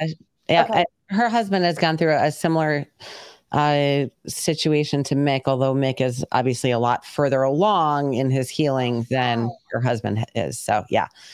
Wow. So yeah, you know of them. So I, I knew of her at the time because I had been listening to her. This was like right as so she and Pastor Dave ended up kind of connecting and they ended up doing Grace and Glory. But this was before that even started. And so, um, but she had a huge following and I didn't think she would respond. She responded via Facebook and said, sure. And I thought, what? And so she came on the show. Somebody saw that show, introduced me to um, somebody involved in the Reawaken America, Clay Clark he came on the show and everything just started kind of growing and and then all of a sudden I started learning about the medical side of the tyranny that was going on and I started learning about the vaccines and what was really in these vaccines and this was all new to me. It was completely new. I did not know anything. So it was like drinking from a fire hose for maybe 2 years and last year in January, so January of 2022, um, I got fired from my corporate job. I had worked corporate America. I've been a single mom. I had a really good job. Um, I was a, an analyst. My degree's in finance. So I'm like a market researcher anyway. I loved research. That's what I did for work. And um, I got fired, and I'm pretty sure it was because somebody saw a podcast I did about the January 6th fake surrection, as I like to call it. Um, Were you there? I was not there in Okay. person, but I I was following it. I was seeing it. I have friends that were there, and I knew it was nonsense, you know, because by then I had enough people and I was involved in all of this. Um, and so I did like a 30 minute. It was the first time I ever did a show completely by myself. I had always done it on the one year anniversary. I'd always done. I most of the time do shows with guests, you know, and um, this was the first time I felt like I just really needed to share what I thought about this. And I shared, you know, that this this is wrong. We are living under tyranny. We have people that are being held in prisons basically without access to medical care, without proper nutrition, without proper due process. And this like people wake up and it was a short th- 30 minute type show and um, seven days later and I, I am I believe that numbers speak to us. I'm real into all of that. And so Very much so. seven days later after that, I I got told I was being put under investigation. And what they were investigating me for was literally what my job description was. And and I mean it, it, it was comical. And then seven days after that, I was terminated instantly and told, you know, I could never work for the company again, which was comical. So I can't say a lot about that because um, I'm not someone to go away quietly in the night. so I'm I'm working on some things involved with that right now, actually, um, because I I don't believe that it was accurate that I should have been fired. So anyway, but out of that, the show that I've been doing started to just explode.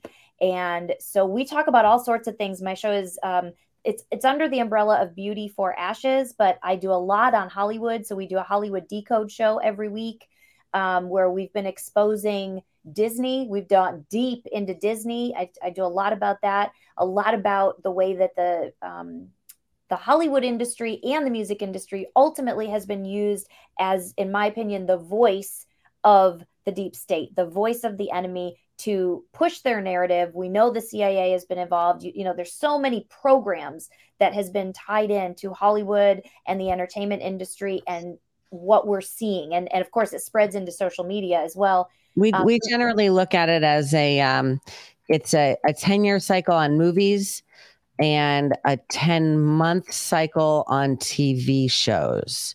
So, that's so awesome because if have you, you ever if seen look back 10, 10 years, Yes. movies that came out 10 years ago is exactly what's happening now.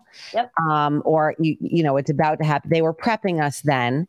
And then if you look back, you know, 10 about a year ago in TV shows, especially Netflix, Yep. um, that's what's that's what's happening now. So Um, true. Yep. yeah.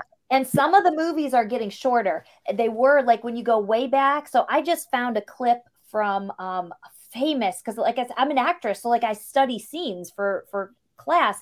And I just had to do a scene from a show called Barefoot in the Park, which has Jane Fonda and Robert Redford. I believe it was filmed in either the late 60s, early 70s. And there is an image with her doing the 666 symbol very, very distinctly on the wall for almost two minutes in the middle of a scene. And I I was like, oh my gosh. So of course I snapshot it and it's now in one of my slide decks, you know. But once you um, see it, you can never unsee it. you Once you learn it, you see it everywhere. I see it everywhere. I do. I see it in everything. So we talk all things. We talk about the vaccines and and how deadly they are. Um, I have my youngest daughter now. I realize was vaccine injured as a child. She's So very was our oldest son. autistic. hmm And um, so we don't do the, any vaccines in our family. You know, once she had that, we stopped doing all vaccines. Um, but it's it's like all you know. There's so many topics. Every area of influence over our culture has been hit. They have attacked every single area, and so I talk about all of it. And I'm on all you know the main podcast areas, Rumble, but I'm sending everyone to my website mostly, which is tanyajoy.tv, because I'm a, I've got an app that people can download. They can watch the show on the app. They can watch it, you know, live on the website and chat. And yeah, it's just all growing. It's it's kind of wild. If someone told me a year ago this is what I would be doing full time, I would laugh at them. I'd been like, there's no way. But once oh, you know, Oh, we, you we can't understand that completely because th- you know to what three years ago two and a half years ago now Three years. almost no because we started december 15th of 2020 2019. no 2020 That's right after the election. So two and a half years two, two two years. yeah just over two years ago. You know we feel like god told us to stick a microphone on the side of a computer and start talking. And we didn't think anyone would you know we were like man if we get a dozen views on our first show we'll be excited. And we got like 150 Yeah. and we were totally stoked. Like that was amazing. And you know and and we were doing one pre-recorded show a week and then it was it was a stretch. It was so hard. It was like pulling freaking teeth to get him to do two pre-recorded shows a week. Yeah. and then now all of us you know now we're live doing five shows five news shows and then two i do a gardening show on saturdays and then we do a what we call true spiracy which is often church on sundays. So now we're live every single day.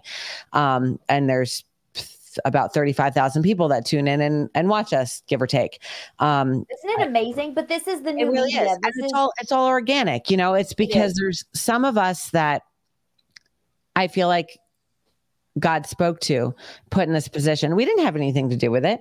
And we didn't we really we haven't had anything to do with it. We were just put in this position, you know, we were told to do this by something that we can't explain that's bigger than us. And we followed orders.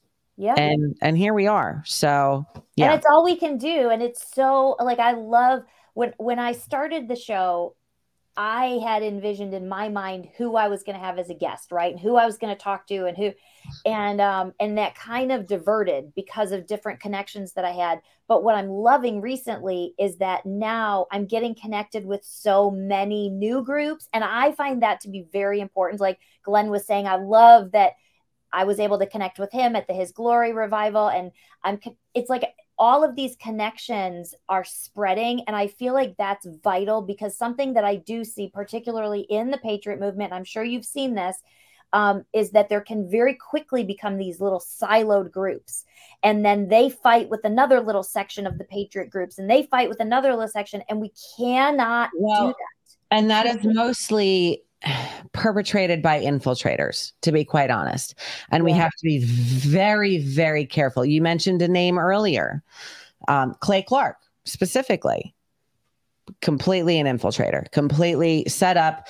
Um, he got outed on our good friend Justin's podcast when he came out and said, when Justin asked him if he was a patriot, and he said, I, I don't like to label myself right after he had labeled himself as a libertarian not five minutes previously.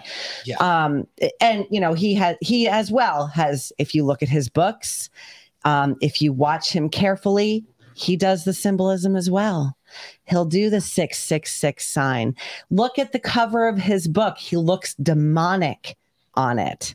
Um it, he's And we actually know the guy too. That's oh yeah, no, part. no, yeah. We've met him. We've been We've to his him, place we've been in to his Tulsa. house in Tul- Yeah, Tulsa. I mean, we we met him on on multiple occasions, um, and uh, I- mean, not he he brings great people together.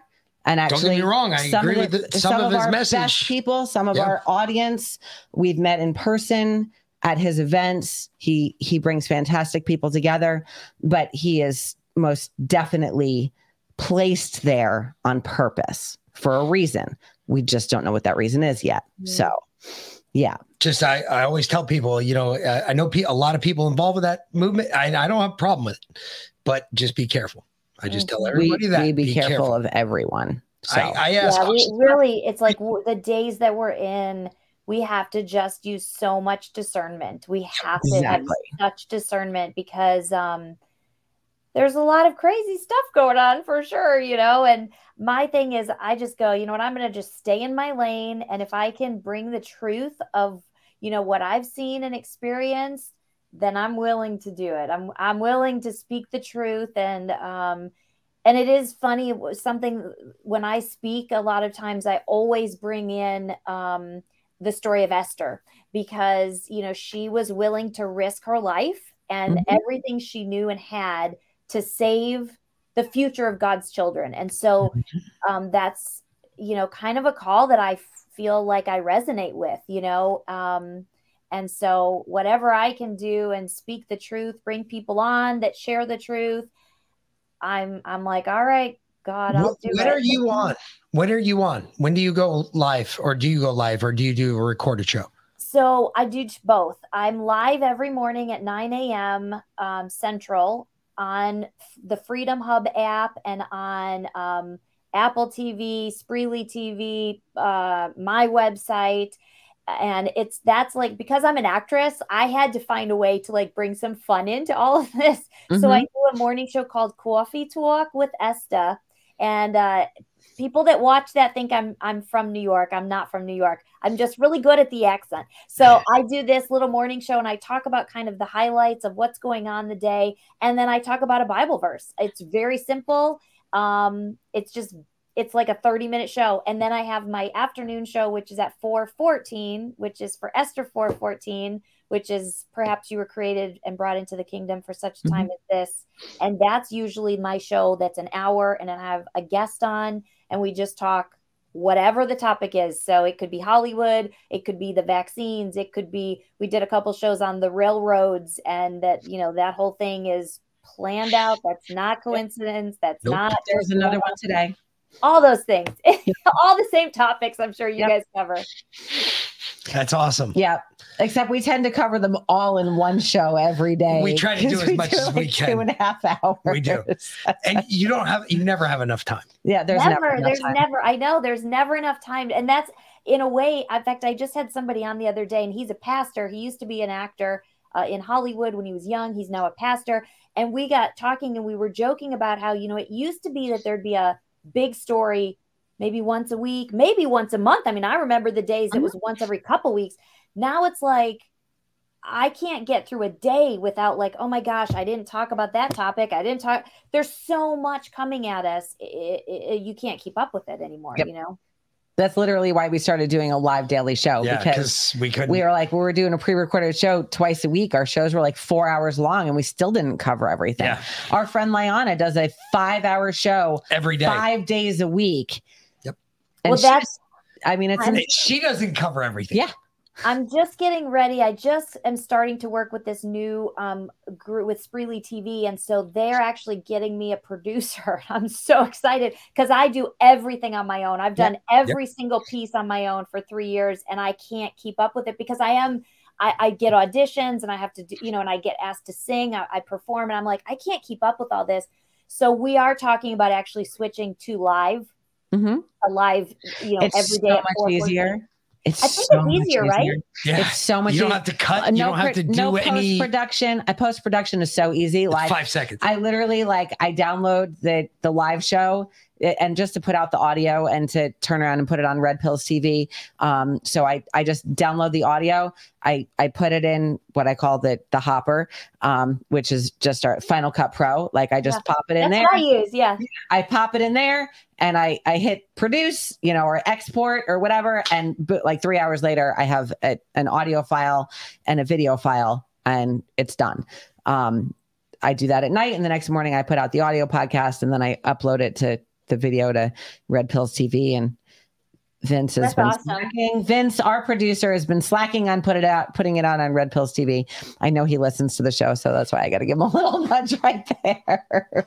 That's Hey, awesome. Vince, you're- you're Well, and I love your background. I have that background um, on my on my uh, screensaver, so I love your background. yeah uh he he's a an interesting part of our life we'll have to get together another time and we'll tell you that story so I yeah. love it.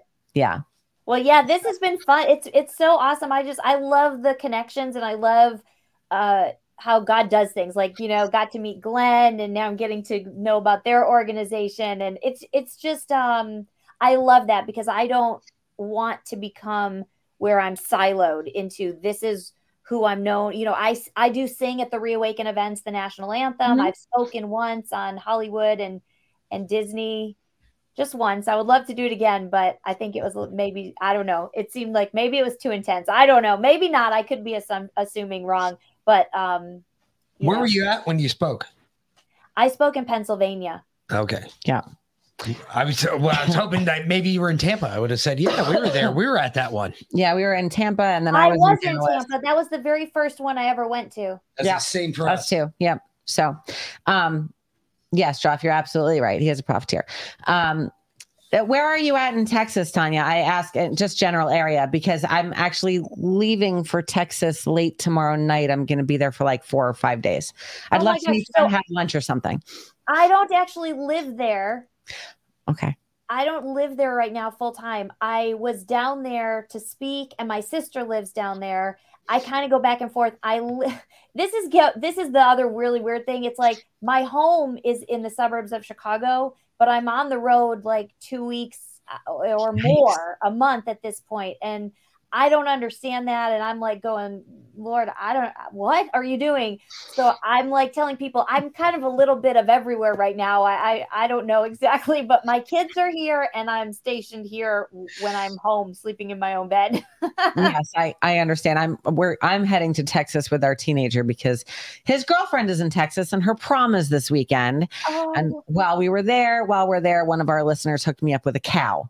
So I will be picking up a butchered cow That's fantastic. half the price in Texas as it is in Georgia, which is where we are. So That's fantastic. That's the next thing I need to do is find. a I'm way to actually get talking own- about you. Are you listening to the show? Why don't you come down here and sit in and join the conversation, teenager? No? Then go away. Get out. so funny. oh, so That's awesome. Well, I'm going to be coming through Georgia. I'm heading to um, Florida um, next month, but I'll be in Virginia Beach and in Peoria. I've got a few spots. This is a it is a whole new world. I mean, I I'm like this is just a whole new world. I don't know. I I'm just along for the ride. That's, Yep. that's what I like to say. I I'm just along for the ride. we say the same thing. We're just along for the ride. So Tanya, I'm a That's what I was talking about. taskmaster. Are, are we burning your your schedule for what you're? I'm doing good. I'm I'm okay. So I, I'm Okay. four minutes. So Okay. Excellent. Um, well, uh, Glenn, please hook Tanya and I up outside of the show. Like, give me her number, give her my number, something like that. I'll because stick it in the private chat for you. good deal. Because I feel like you and I should um should chat outside of this. I, I definitely want to send you a, a kind of a recap of our story because it's um I think it'll intrigue you. Um, Awesome. there you go. All right, there's my phone number in the private chat. So Okay. fantastic. So when's your next event? Like when or when are you singing next? Because uh, I I know again I've heard you sing and you have an incredible voice. Oh, thank you. So, um, I will be performing in Virginia Beach um, for the First Landings event. Have you heard of that event? Mm-hmm. Um, it's with some of the guys from the Black Robe Regiment, I believe, um, and um, the Banners for Freedom, the eight Robert and Jamie Agee. Yep. Yep. Yep. So they're that. putting they're putting that event on. So I'm going to be singing uh, a bunch of songs for that. I'll be um, doing the national anthem, "God Bless America," the Battle Hymn of Republic, "Amazing Grace," and then I'll be doing actually just like some fun gig stuff in the evening during the reception hour, and then uh, I'm doing I'm hosting kind of an event, not hosting, I shouldn't say it that way. Timothy Dixon, do you know who Timothy Dixon and Julie Green are? That name's uh, yeah. Sounds familiar. No, yeah, yeah, yeah. No, we do know them. They're more on like Yeah, the we met them in pastor- Tulsa. Okay. Mhm. they're more like on the prophet, the prophetic Yep. side. Yeah. So they asked if I would come in to an event they're hosting here in Southern Illinois and kind of moderate a discussion. So I'll be doing that um, the in next weekend. Um, and then I go to an event in Fort Lauderdale. I think that I'll be singing there. So people are just starting to kind of learn that I sing. so now they're asking if I can come and and and sing and perform places. So The the prophet event sounds interesting. We are in the time of the prophets as the time of God's vengeance is almost upon us. So absolutely. Mhm. Yeah, it's gonna be that's gonna be really fun. I that was the group that I thought I would fit in the best when I started all of this because I went to ministry school back in um, the '90s in Toronto, and so I thought that'd be the group, and that wasn't. You know, so I kind of just I fit into kind of a lot of the groups, I guess, because I don't know. I I I just kind of go, hey, everybody's got something to offer, so yeah.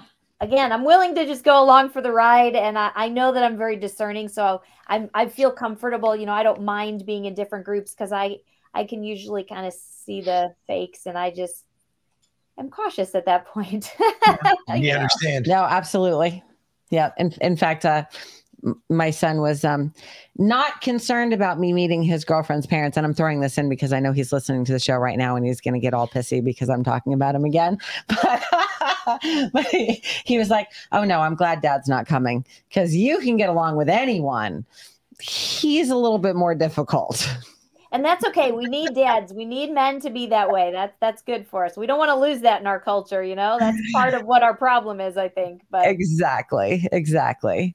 But All this right. is awesome. I'm I'm so excited to have met you. I've heard of you guys, and um, I'm sure we have a lot of cross cross Yes. breeds or cross what a pollination, whatever you call that. Yes. Like Yeah. A lot of people- crossover friends. Yeah. we probably do have a lot of crossover friends. Yep, most definitely. So, uh, because we are in, we're, because we do a, what we call a, a crossover show, you know, we do the news during the week, but then we do a conspiracy show crossing with church conspiracy. We like to say the Bible is the original conspiracy theory. Um, so uh, we do that on Sundays. So, like, I think this Sunday we're doing uh the, Enoch, s- the second book of enoch we did the first one a couple over the course of a couple weeks a couple weeks ago. Um Oh, so yeah this sunday we're doing the second book of enoch. We'll go through that and discuss it and you know play the whole thing. Um so it's sometimes That's awesome. I just did. I just recorded um, an audio version of the Book of Esther, and with music under it. It's all produced. It's really cool. And um, I want to now go in and add the extra six books from the Apocrypha yes chapters. Those are the ones that a lot of people need to start reading, like right Yeah. now. Yes. Just saying, those are the big ones. i like to tell people to start with the book of thomas And Start yeah, I just got I just got a version of the Apocrypha, so I've, I've just Mhm. started to dive into it. But anyway, well, this was awesome. Thanks for having me. I feel like I've talked way too much. So, Glenn, you you should jump in here 'cause I don't need to talk this much. Glennon, we know your time is short, and Glenn and Ray have have like till the end of the show. So, um, Okay. thank We you were so just much giving for, you the for time. coming on. We really appreciate Yes. you. So, Well, it's awesome. I'm so glad to meet you, and definitely reach out and Yes. um, let's connect because uh, you seem y'all seem awesome, and I'm sure we would hit it off. yeah, yes, absolutely. Sonia, God, God bless you. And uh, I feel more like a Mordecai than a Esther. hey, something very important, Ray. Esther would never have been in the position she was in if not for Mordecai. So uh, when I speak about her, I'm, I'm getting ready to go out to California next month to do a women's uh, retreat. And on that women's retreat, we're going to be talking, uh, I'm going to be talking a lot about Esther. And something that's very important is the Mordecai's because Mordecai is who saw and who knew and who told her what was coming, you know? So God bless you for being a Mordecai. We need more Mordecais. And it's so applicable for today. Just amazing when you when you wor- work through that book.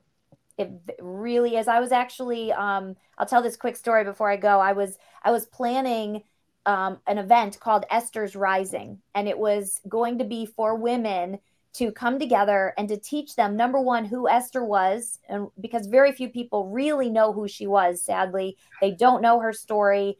Um, they don't understand the relevance of it for today. And so I had this event that I was planning, and um, it was supposed to have taken place in March down in Branson. And I got shut down so heavily. Um, I got shut down on all the pay apps. I got shut down on Visa, MasterCard. then the website got under attack. And so we had to cancel it. We had no choice because people couldn't get on the website to even get registered. So I don't know what's going to happen with it, but I think it was under attack because it's so heavily needed right now for people to understand it's really it, it's like it lines up so clearly. I mean I, we are waiting i believe for Haman to be hung mm-hmm. on the very gallows that he built. Those are the days that we're living in right now. So you know maybe someday we'll get this event off the ground.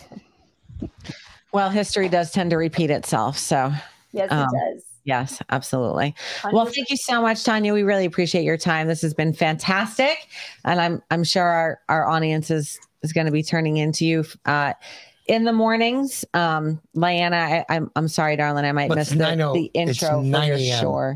Western, for your show. Mid, uh, so it's 10 a.m. our time. 10 a.m. Eastern. Yeah, yeah so, 10 a.m. Eastern on on TanyaJoy.tv. Catch it in the middle of Lyanna's show. Yeah, it's all good.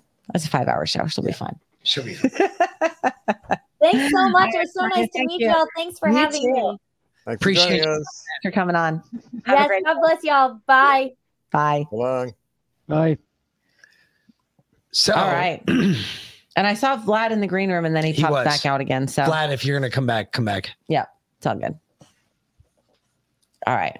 All right. So oh. if I can uh, kind of make a con some connections yeah. to last night uh, as a transition. Uh, two parts of it. Mm-hmm. Uh, someone called me rude last night. Rude is okay as long as it moves the team along. Uh, however, they also told me I was wrong. So I, I want to apologize for the part I was wrong on, and that's where I said uh, relative to the the uh, both the American and the uh, the Canadian convoys that they did not achieve their goals and and could not easily be viewed as successes. And uh, when I got back to my group for our 10 o'clock meeting, they tore the shit out of me. we have a wolf pack. There's no reason to call themselves. So, yeah, we, we do. we do. I, I, we do it I, nicely. We don't care about being rude around here. I'm, our our wolf pack is is all on that. So we don't even we don't even acknowledge that you weren't rude at all. Um, we appreciate well, people. Again, I, I'm okay with the, the rude because we go off of that. But um, but being wrong is a whole nother story. Yeah. So uh, yeah. Um, and I'm I'm big on action I don't groups. know that you. I don't know that you were wrong on that, to be honest. Well, eh, p- part of it is correct in, in that the, their primary goals of of uh, having a breakthrough and, and and having both their legislature and and, it, and their premier uh, start to believe in the people. None of that happened, uh, but there's a whole set of unexpected successes that happened, mm-hmm. and and I, I frankly I didn't appreciate them I, I, many of them weren't quite as true in, in, in the U.S., but uh, we're going to have uh, Ray describe to you the seething he was going through. and uh, well, I never do that. Take it away, Ray. Glenn Glenn knows me only too well. no, it, you know, and Glenn Glenn was actually right in, in in one respect because when when that convoy got squashed in Ottawa, it was a you know, it was it was a real uh, point, I think, of disappointment at at best with where people thought we were at, and what we saw was the government just oppressing our truckers, anybody who was down there with the truckers, and there were tens of thousands, as as you well know. So kind of when when everything came to a head with the Emergencies Act and police forces were brought in uh, from across the nation, by the way, as well as uh, you know the the horse issue that ensued with the Toronto police force. Um, I said to one of my buddies here in Calgary, who was actually head of the equestrian group with with the city of Calgary police that those horses were completely out of control. Uh, they had an objective, I believe. It wasn't a normal occurrence. And so when we take a look at that as a whole package, uh, you know, you could you could kind of look at that and say, yeah, we we were pretty disappointed where things were going. But one of the things that really came out of it was when the, the truckers came back home. And here in Alberta, we have a major um, route uh, into the U.S. It's called the Coutts Border uh, Passage, and there were a large number of trucks that had gathered there as well while the gathering took place in Ottawa. Well, the police were very oppressive here as well and set out to basically disrupt what was happening. And as a result, uh, four of our, our trucker friends have been in jail for well over a year. So this this is really of some major concern to us in just how things have played out. So, Ray, we we started out the show talking about how our political prisoners, how we are at war because they have taken prisoners, political prisoners, as our January Sixers in the DC gulags and uh, other prisons across the country, and they've done the same thing in Canada. It sounds like That's they right. have taken political prisoners from the Yep. Freedom Convoy.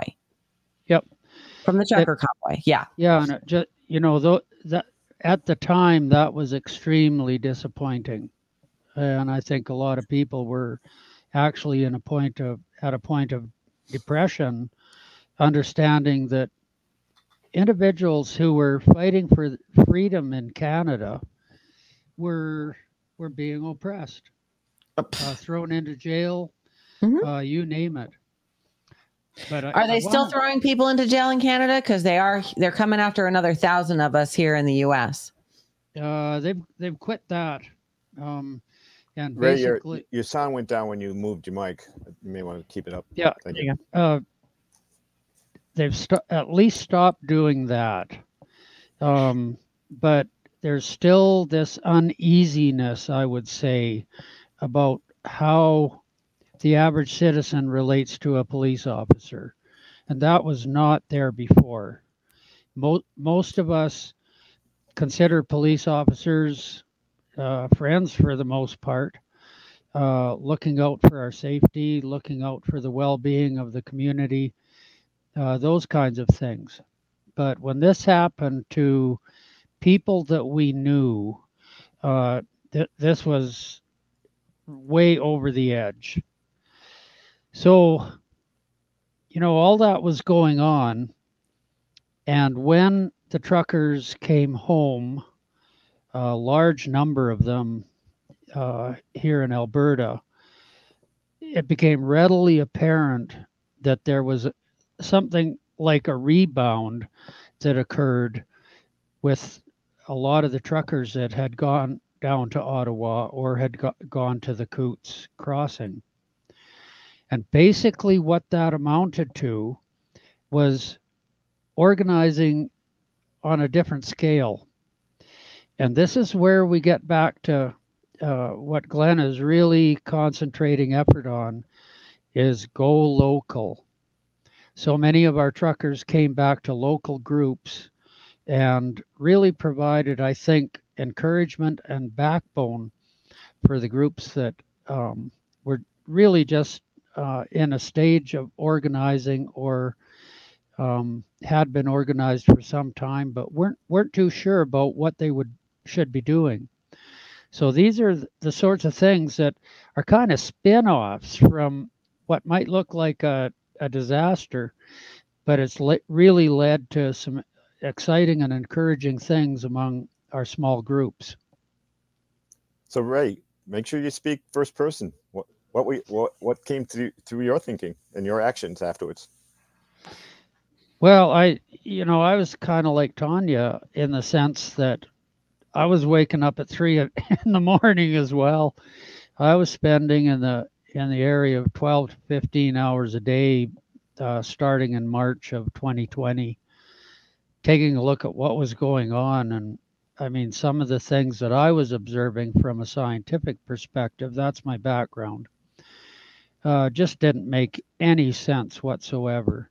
Did you find when you first woke up, I like it, taken the red pill, as you know, the FBI calls it, um, that you didn't really need sleep. Like, I, I mean, when I first woke up, when I first took that red pill, when I first realized what was going on, it was like, I mean, I was up till two, three o'clock in the morning researching, reading stuff. And, you know, I'd finally go to bed and I was right back up at 6 a.m., you know, go right back at it. And I was furloughed for almost a year. So I didn't have anything better to do but figure out how the government was screwing us.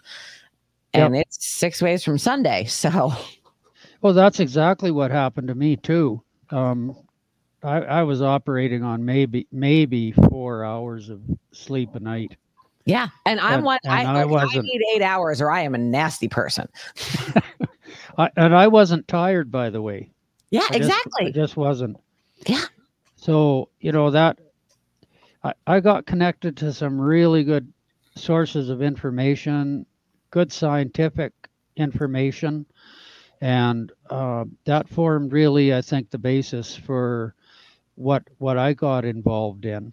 We we started meeting as a small group, uh, just locally, and eventually we grew into a larger group, Mountain View Freedom, and uh, that that group ultimately grew to about uh, 42 individual groups, kind of under the umbrella, and out of that came a whole variety of initiatives um, that we talked a little bit about uh, yesterday, but uh, tho- those are the important things that really develop out of um, getting to relate to people, being in contact with people, not over the internet, not telephone. It's being with people face to face. And often that was, I guess you'd call it almost underground occurrences uh, because That's of the what it has to be. lockdowns and whatnot I mean, that's uh, we knew it was wrong. We we knew that we knew that the whole lockdown thing was uh, absolutely wrong, both from a social construct as well as a scientific viewpoint. Uh, we had numbers of people in our in our group who were well skilled in both those areas, and uh, we, we've just seen and watched all that devastation over the last two years, particularly even longer. And so people were not happy with that for sure. People who were genuinely awake. So part of the whole thing was the truckers come back, they get involved in local groups. Uh, those local groups springing up all over the place and uh, de- deciding or communicating among, them, among themselves as to what they needed to do locally to find uh, you know interactions that would help them sustain each of them individually but as a group as well so different things um, you know developing community gardens uh, teaching exercises like canning all that sort of thing. And uh, these these were the kinds of things that formed very tight local pods as we like to call them.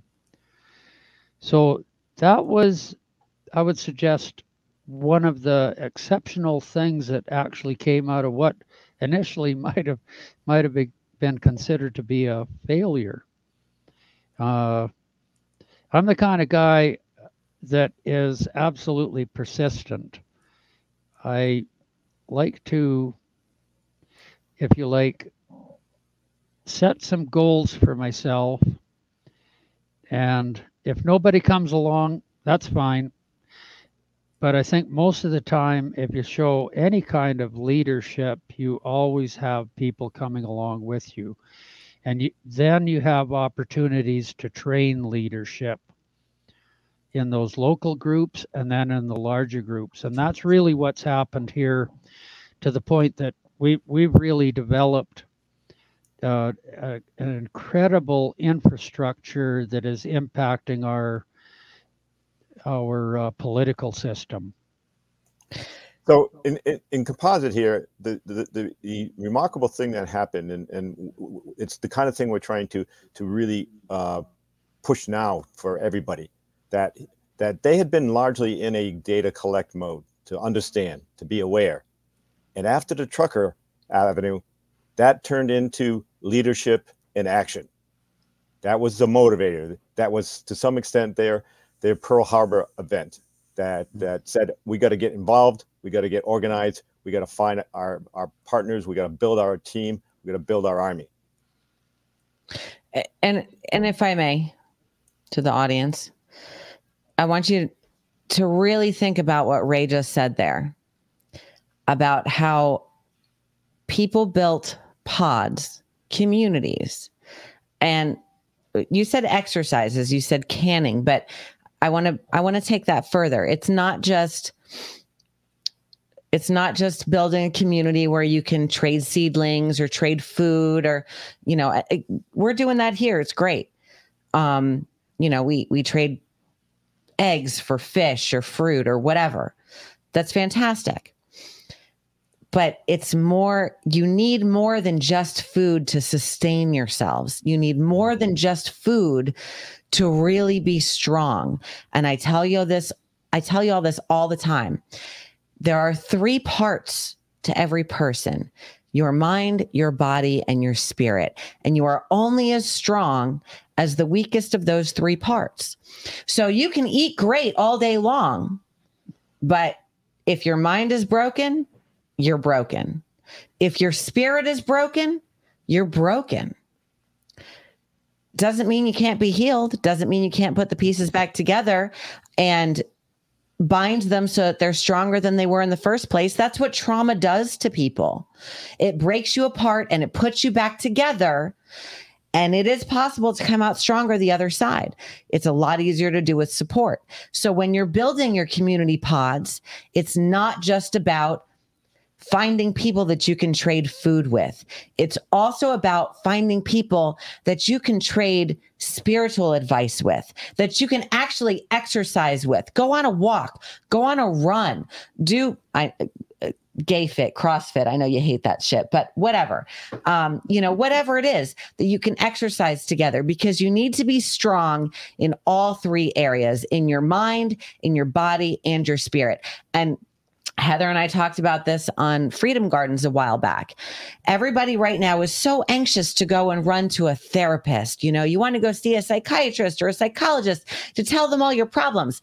You know what you're doing? You are paying someone to be your friend. And your psychologist or your psychiatrist will never know you as well as a good friend will. Find a friend, be a friend, talk to a friend. That's how you heal your mind. You don't need a priest to tell you how to talk to God. When two people speak about Jesus, he is there. When two people speak about God, he is there. That's all you need to heal your spirit. You just need two people talking about God. You just need two people exercising together.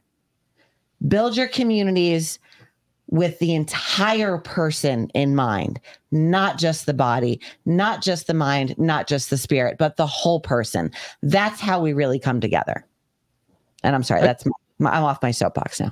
I, I couldn't agree with you more. And uh, you know, for Glenn and I, uh, working in the in the group that we're in, and as a group, uh, we we converse with each other, and we we do exactly that. We talk about a whole range of things, including our our faith perspectives, what what we uh, hold dear as far as our our faith, the communities that we belong to, and all of those kinds of things. And you're absolutely right. Um, you know, Bible says you can't live by bread alone. It's absolutely true. Uh, soul and spirit interacting with others on that level is so building, and uh, it's always been my view. You don't you don't really need a psychologist or a psychiatrist to get you out of that those dark places uh, when you're working on those kinds of levels in your own life. Yeah. It's just not necessary. No, no. Sometimes it makes it worse. Honestly. So again, that was uh, part of a, a transfer, uh, a, a thinking process we had following last night, and we wanted to bring that forward to you. Uh, if it's okay, I'd like to switch over to uh, uh, to get back to some of the things I'm I'm pushing forward with our current action, and and that's relative to getting people mobilized, getting them out, and specifically looking to to end the vaccines for children and the unborn, where there's certainly no no not even a sliver of value and and should be so obvious should have been completed long ago. Uh, but the powers of be know that they they that's part of their control avenue and they they, ha- they feel they have to take our kids. So um, one of the things i want to say to start out with as i'm talking here if if you're if you're with someone uh, or you know a friend and and you're in tune to it and you want to try it out why not be prepared to go visit a pharmacy right after the show?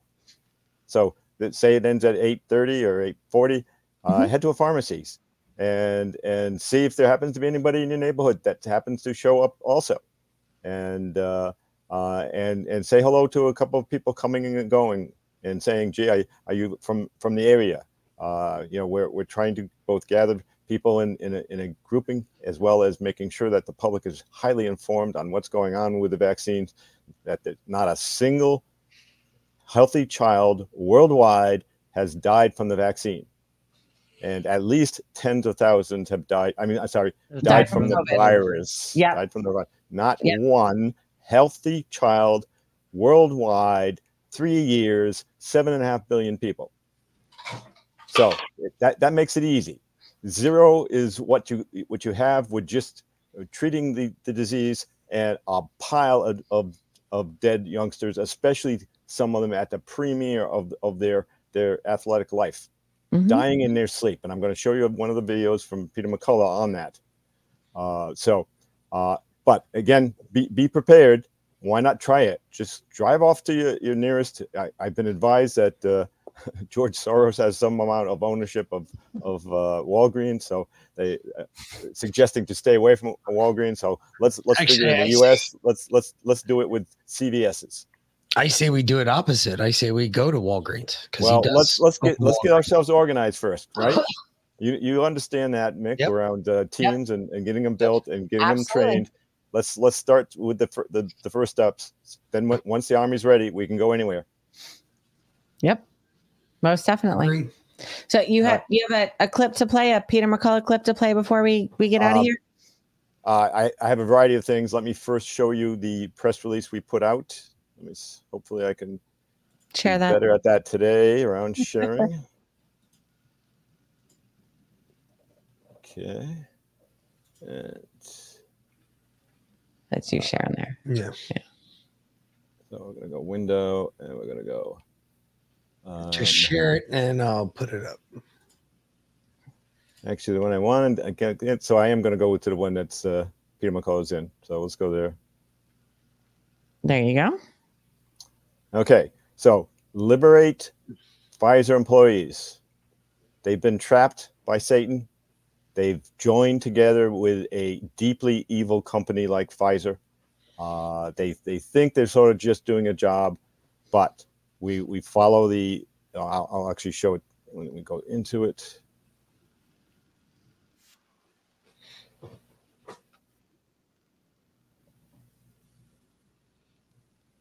So just so you're aware, that composition was uh, one of the of the guitars in it was Vlad. So he's also a, uh, a has been in the past a professional mu- musician. So here's our theme. Here's our theme to Pfizer employee, or, or, how we want to deliver the message to Pfizer and thou- uh, employees. Two different uh, uh, uh, of the Ten Commandments, number six and number eight. Thou shalt not murder. In this case, we're focusing on our children or our unborn. There's absolutely no reason for either of them to have ever had the shot to begin with. There was no justification. And then, thou shalt not bear false witness. and that that means you observing it, but you're not speaking out. You're not telling truth. You're not exposing things, and therefore you're allowing the lies. You're allowing the murder to continue, and and that's the moral compass we want to bring to the public is to say you you have to think about where you are. Is is that where you want to be? Do you want to be in concert with with the with Satan? Uh, because that's that's where you could end up, and uh, uh, w- w- there's a better path. You can choose it. There's plenty of other options in life. So join humanity, save your soul, and make a choice out of one of these three. Uh, be a whistleblower of truth and light, where where you're bringing information forward that can help us end this quicker. If you can't bring yourself to that level, then quit your job as as soon as possible and and find the Lord by looking for pace for uh, activities that are in fact working for humanity instead of against humanity. And then if you if you can't bear to do either, you're you're kind of stuck. Uh, I'm not a big Bible person, so I had a Bible person give me this phrase: uh, "The wages of sin is death." Now, when one opens this up, inside of it is is the step. So here's a little bit of of uh, re- reiterating those instructions. There's our standard channel if you want to look at all the items in the library. Uh, here's a press release on on uh, on on Pfizer whistleblower. Uh, I was going to bring that up, but uh, I, I won't have time. But anybody can open that up. Um, and then here is our our opening, our our how to join, why to join. You need to join because all the other things that might have been past saved us, or uh, they're they're not there. They're captured. So it's just us. If we're going to have a chance, we have to be in the in the cavalry, and we have to join, and we have to be active. And join local does lots of different things. It's the joy of that interaction, that contact, but it's also the security it relates to you. That uh, it's so much easier to vet knowing people in town. And in addition, if if we are in fact fail at all this, and and our society starts to collapse, having all those local skills is going to serve you no matter what. No matter what happens in the in the future, they, those skills will serve you. And if you don't learn them now, you're going to be really hurting uh, under a lot of other conditions. At the end of the day, it can't hurt to learn. So here's the team McCullough. Now, when I've tried this before, it, it didn't want to uh, let me uh, jump down. So tell me if I'm you're still seeing this. Yeah, we're still seeing it. You're good. Okay. I don't know if we're going to hear it, but um, because you kind of let me see if we can hear it. Go for it.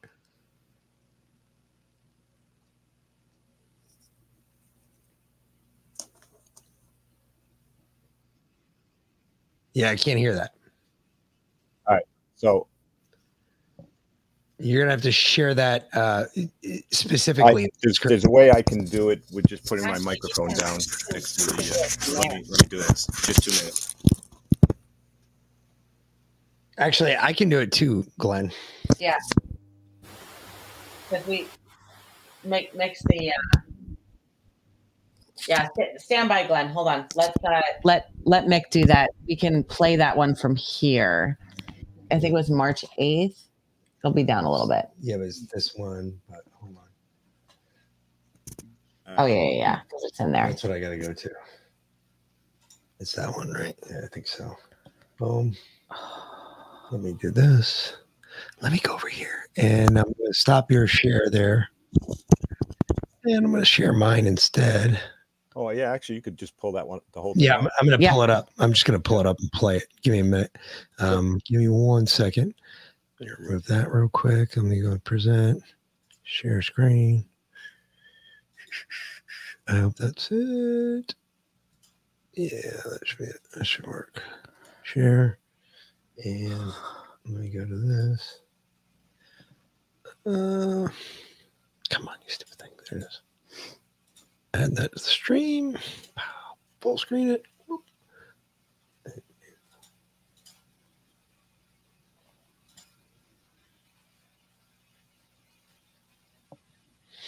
If it plays. There we go.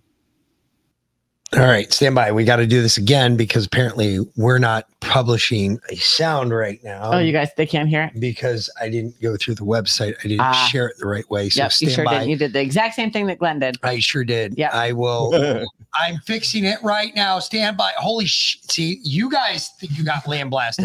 when I fuck up like this, they come after me with knives Yeah, bared. yeah, yeah. Trust me, there's Yeah. no joke. They're like, we got to hear this. Damn it, Mick.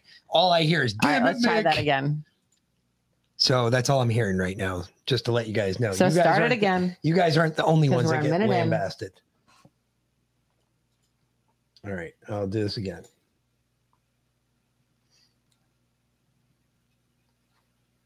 what's being reported is cohesive with what's in the medical literature now. There are over a thousand papers in the preprint server system or in the National Library of Medicine, a thousand papers describing vaccine injury syndromes, both non fatal and fatal.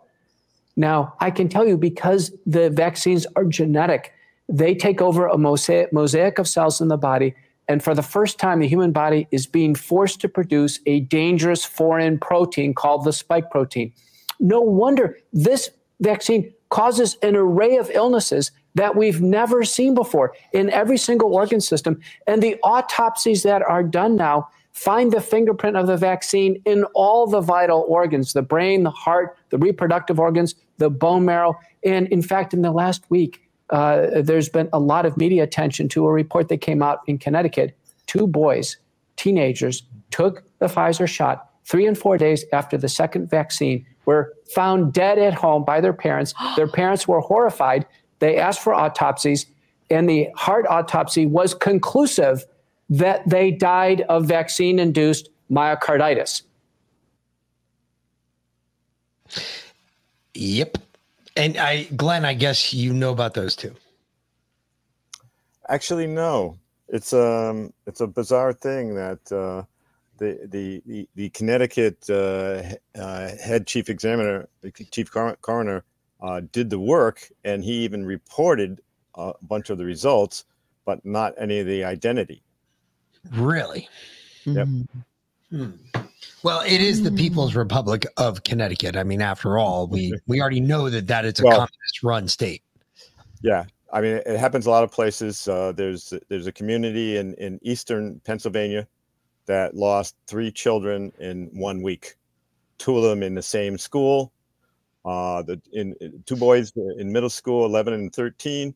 Uh, the uh, they they both died in their sleep overnight. The 13 year old signed himself into it so he could get the gift card, so he could get his mother a Christmas gift. I, I think there was, I want to say it was Illinois.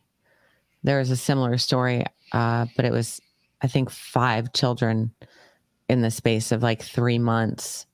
Um, and uh, a middle school teacher was speaking out about it on Facebook that five children in their school district, not necessarily in her particular school, I want to say it was like two or three kids in her school, but five kids in their county um, in middle school had died within the space of a month.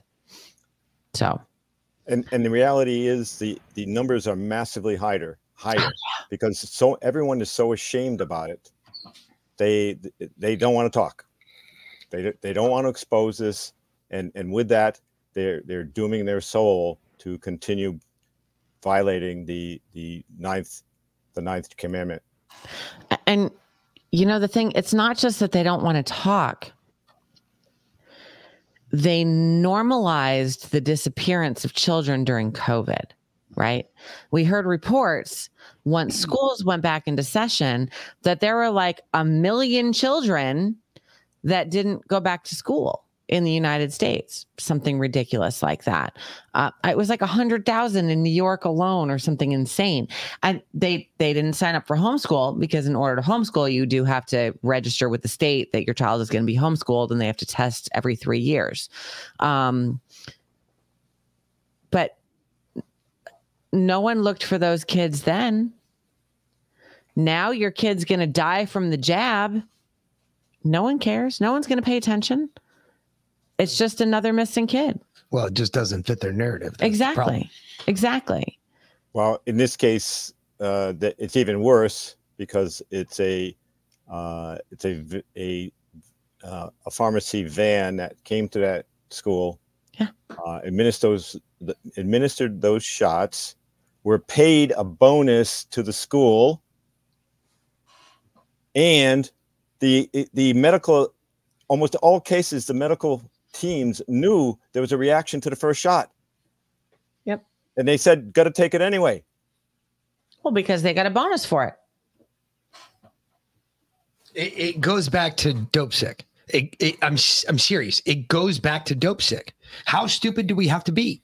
I mean, they came around. You saw it in Dopesick where they sold that doctor the drug, and then when he was addicted to it, he brought his basically his drug dealer back to prison to the halfway house he was in, and begged him for a hit. Said, "Hey, dude, you got some of them pills? I need some of them pills." I I I, don't get it. It's like you, It's almost like there's an addictive quality in the jab that we that we don't recognize, right? Like you get the first one, you get the second one, okay. And then you don't want the third one, but you go and get it anyway. Yep. And then you don't want the fourth one, but you go and get it anyway. Now they're about to roll out jab number seven. well six. They're No, six. no, no, oh, seven. is it seven? They're, they're about to approve jab number seven. Oh, okay. That that one's in the, the pipeline right now. Jab number seven. What do you want to bet your parents are going to go line up and get jab number seven? Yeah, I'm pretty sure. Because the first six didn't kill them. Exactly. They're real close. And my dad's right there on their tails. You you know, as soon as jab number seven gets approved, he's going to be making his appointment. Yep. Yep. Going. So, my uh, mother and father. what other shit can I give away to my grandson before I die? Because we have more of their crap in my house now than they have in their own. I feel like every time we go over there, they, He's giving us they put else. more shit in our car. Or every time my mom comes over here, she's bringing, oh, your dad doesn't need this anymore. He said to give it to you because he's giving away all his stuff before he dies. He knows it's coming. He's now just taking the jabs out of spite. I swear to God, that's Maybe he's just is. tired of dealing with me and my mom. I mean, that could that's a possibility. There's always a possibility of that. I'm just saying. All right, If- so I, if I don't need to go through all the steps. Nick- Nick, you can attest to how how hard was that to open that that uh, that video up?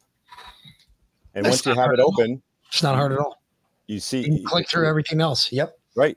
As soon as you have it open, you just you just scroll down to the this the, the descriptor box, and in that we have six videos for you and two substacks. And you can pick them off one at a time if you want to skip any of them. We we we both name them and tell how long they are, so you have a sense of what you're getting into.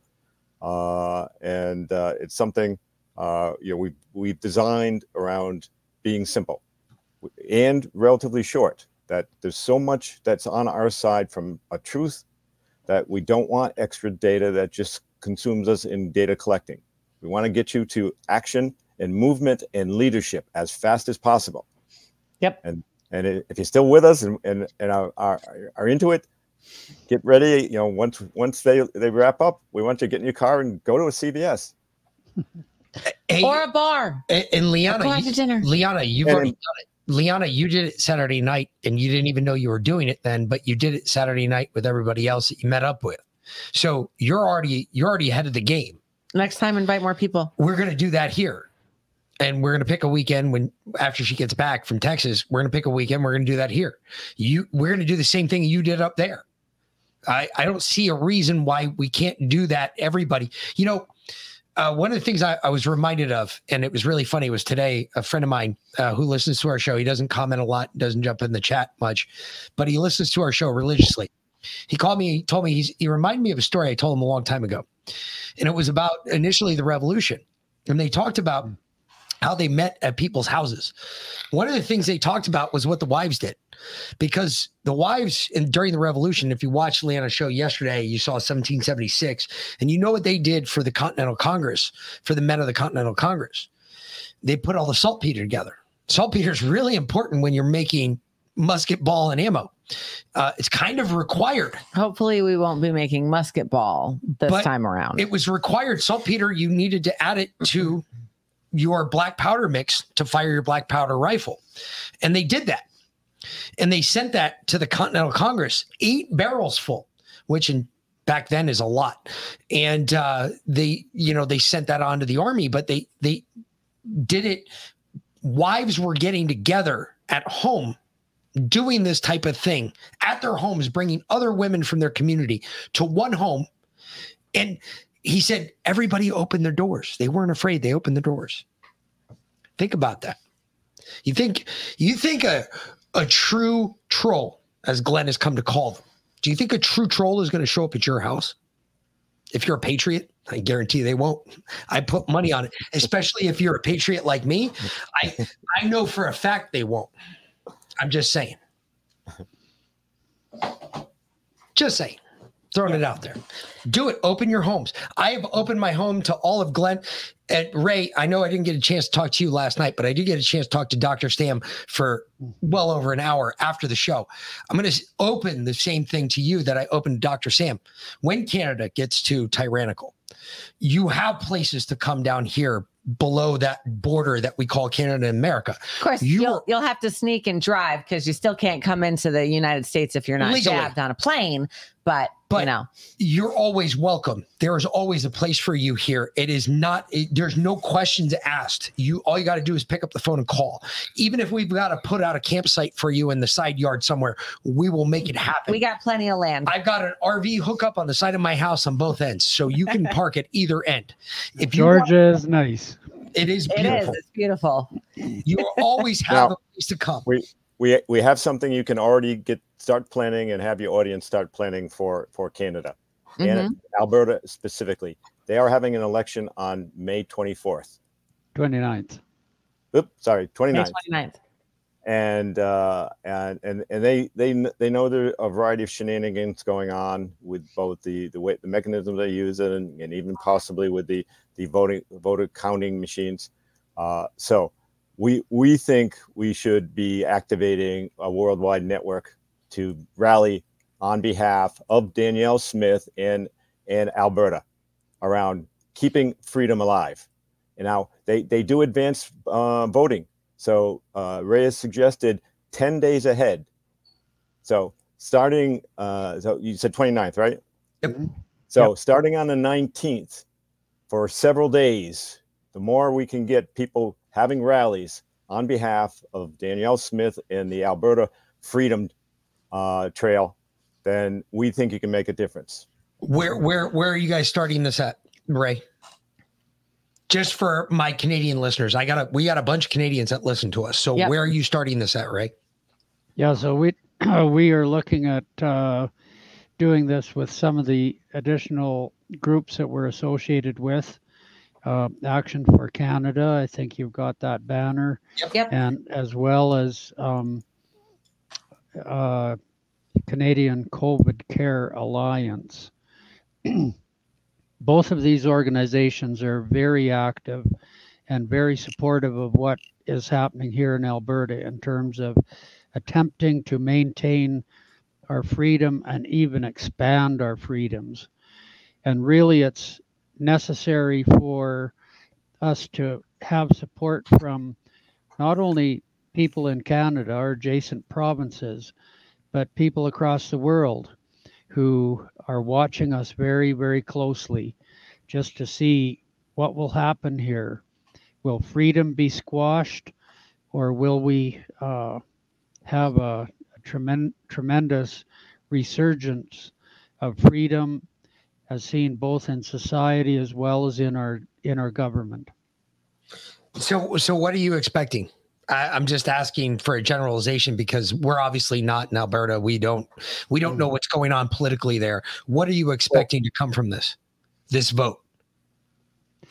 we're we're expecting that we're going to win the vote, uh, win this particular election. Uh, but there are things that are happening here already that are uh, playing into the hands of opponents who are uh, quite socialistic in their viewpoints. Uh, they've presented materials that are hardly the truth, and uh, so we know what their what their modus So, operandi so understand, is. D- Danielle got elected as an interim, and so this becomes the more formal election. Gotcha. So, so she can be out out the door if this goes badly. Ooh. And even even if we if, even if we only win by a narrow margin, we still win the election.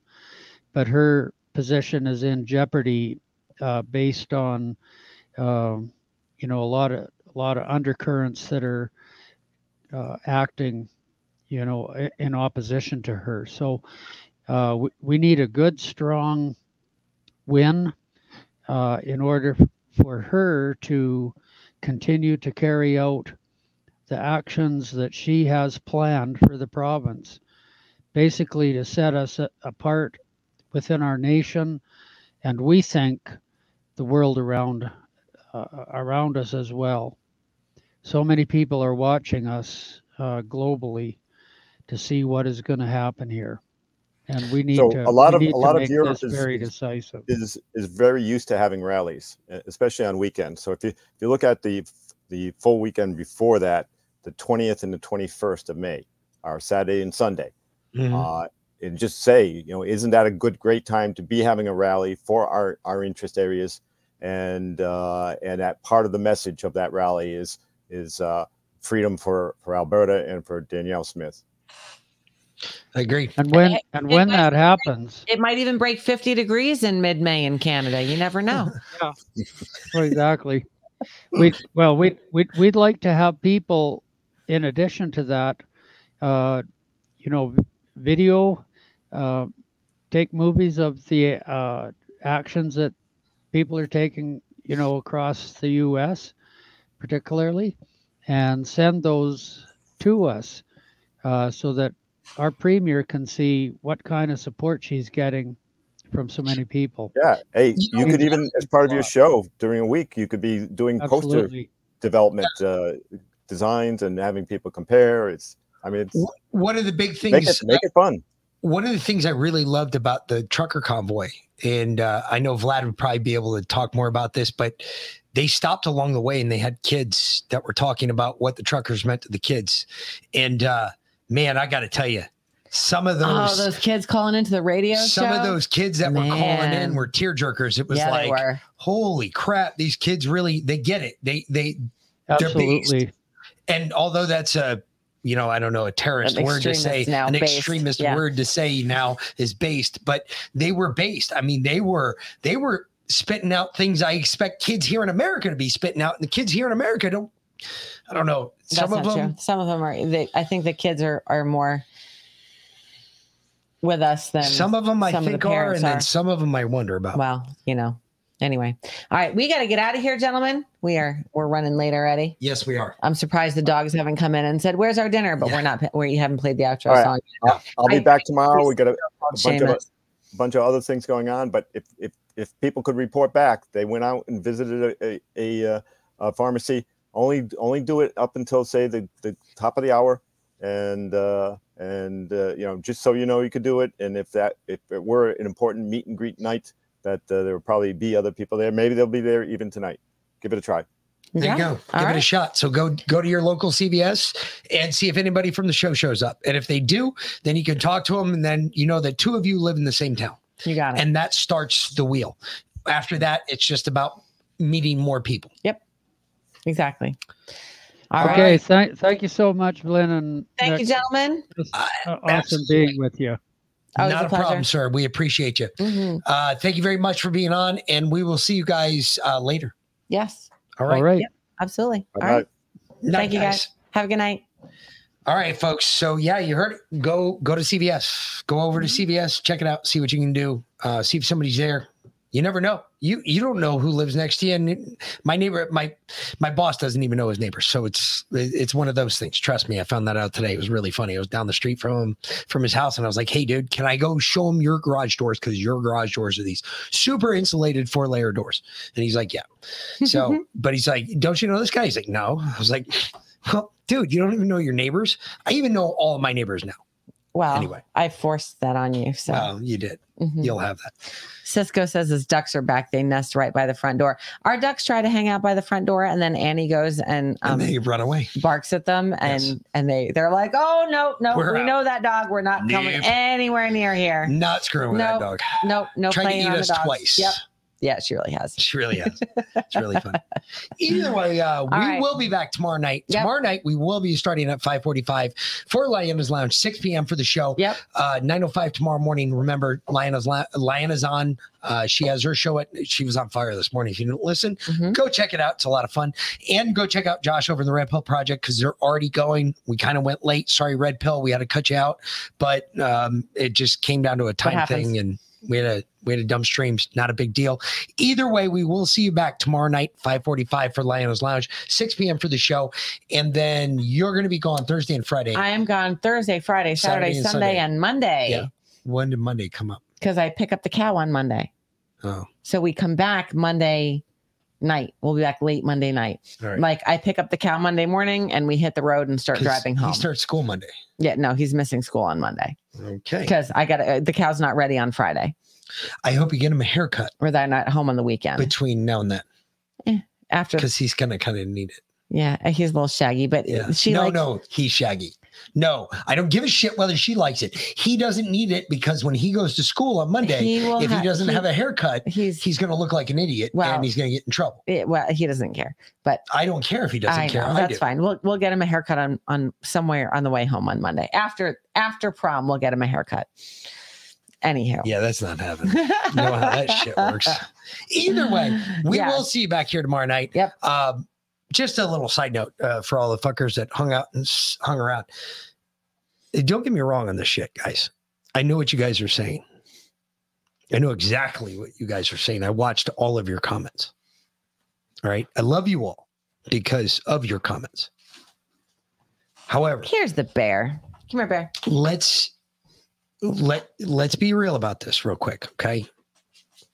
I'm going to do everything i can in my power before i have to go my route. I think you understand what that means. I'm going to do everything in my power to find every peaceful possible situation out. This is there's a possibility here if we act fast enough I don't think it's going to make much of a difference, but if we act fast enough, it might organize some shit, might make shit a little bit easier on the other side. So don't look at this as we're giving you another just, oh, just go. No, no, that this isn't about that. Think about what we talked about before we started this segment. Okay. Think about what we were talking about with the pods and what the pods mean. Think about what I told you they mean. Think about what it ends out on the other end. Okay. Where's Seamus? Cisco's, Seamus. Cisco's kid's got a crush on him. I know. Seamus. Come here, bud. Come here, Jamie. You're gonna have to go drag him off the bed. No, he's coming. Oh, there he is. Holy shit. he just like he just came marching around the corner like a Annie fucking over. gigantic Come here, Seamus. beast. Come Seamus. here, buddy. Seamus. Come Come here, here, buddy. Come here, Jamie. Come here, my Seamus. Get your camera time, buddy. Come here, my Seamus. Stand up on mommy. Come here, baby. Come, here, on. bud. Come on. Oh, there's Come on. my big Hup. boy. Hup. There's my big Hup. boy. Come on, buddy. Hup. Come on.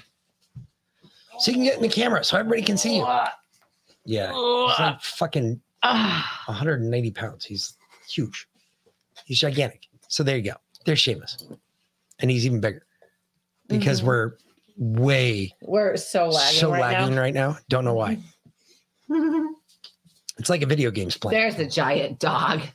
There's the giant dog. Either way, All right. just think about this. Take it under advisement, put it in the back of your cap, use it if you can. If you need help, this is how you reach out. This is how you reach people. I've reached out to people. We have people call us all the time. Had a guy reach out just the other day, and I know he's listening, so I'm going to give him a shout out. What was Yep. his name again? You have it on your phone. Uh huh. I forgot. Zion. Zion. Yep. Zion. Hey, you can reach out to Zion. Zion will tell you. He he reached out to me. He asked me, you know, he asked me what type of gun he should get. We were talking about it. And I asked him about some basic questions about where he lived and what his yard was like. So I, I'll help. If I can help you, I will help you. And I will even give you a dollar amount. And you can ask Zion. I told him, I was like, hey, look, this is what you should look about spending. If they tell you anything over this, you're spending too much. You're not getting a deal. The deal is this. Uh, so I, I will do it. If I can help you, I will help you. Hey, I've got a house. It's always open. Actually, it's always locked because otherwise Andy will open the front door and go running after the chickens. But You can ask Lyanna. You can ask, Figuratively, it's you can ask. Batman. You can ask Wix. You can ask anybody.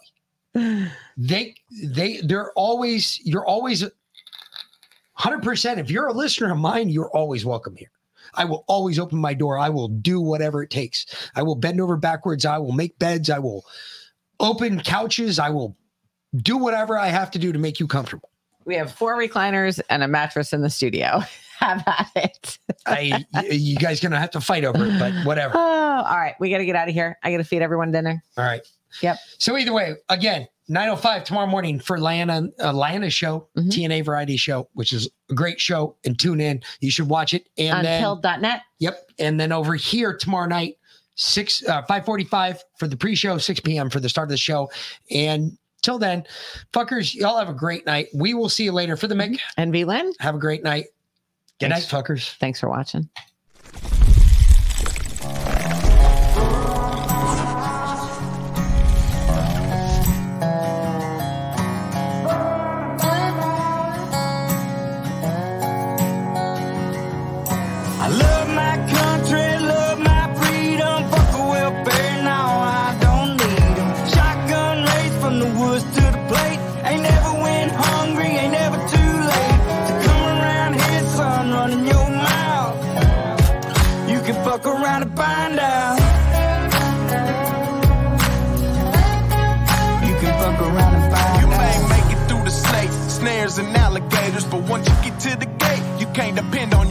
Cause you'll be over your tater. I'm talking growing tomatoes, feeding the worms I fish with later. I'll have a fish stick plate over a six foot grave before I take a knee as our anthem plays. My hands on my heart, I stand on what I say, and my Second Amendment handles what I can't. I ain't trying to be Billy Badass or talk shit. I'm just saying, there's the line, don't cross it. I got a Red Ryder gun when I was three, so I don't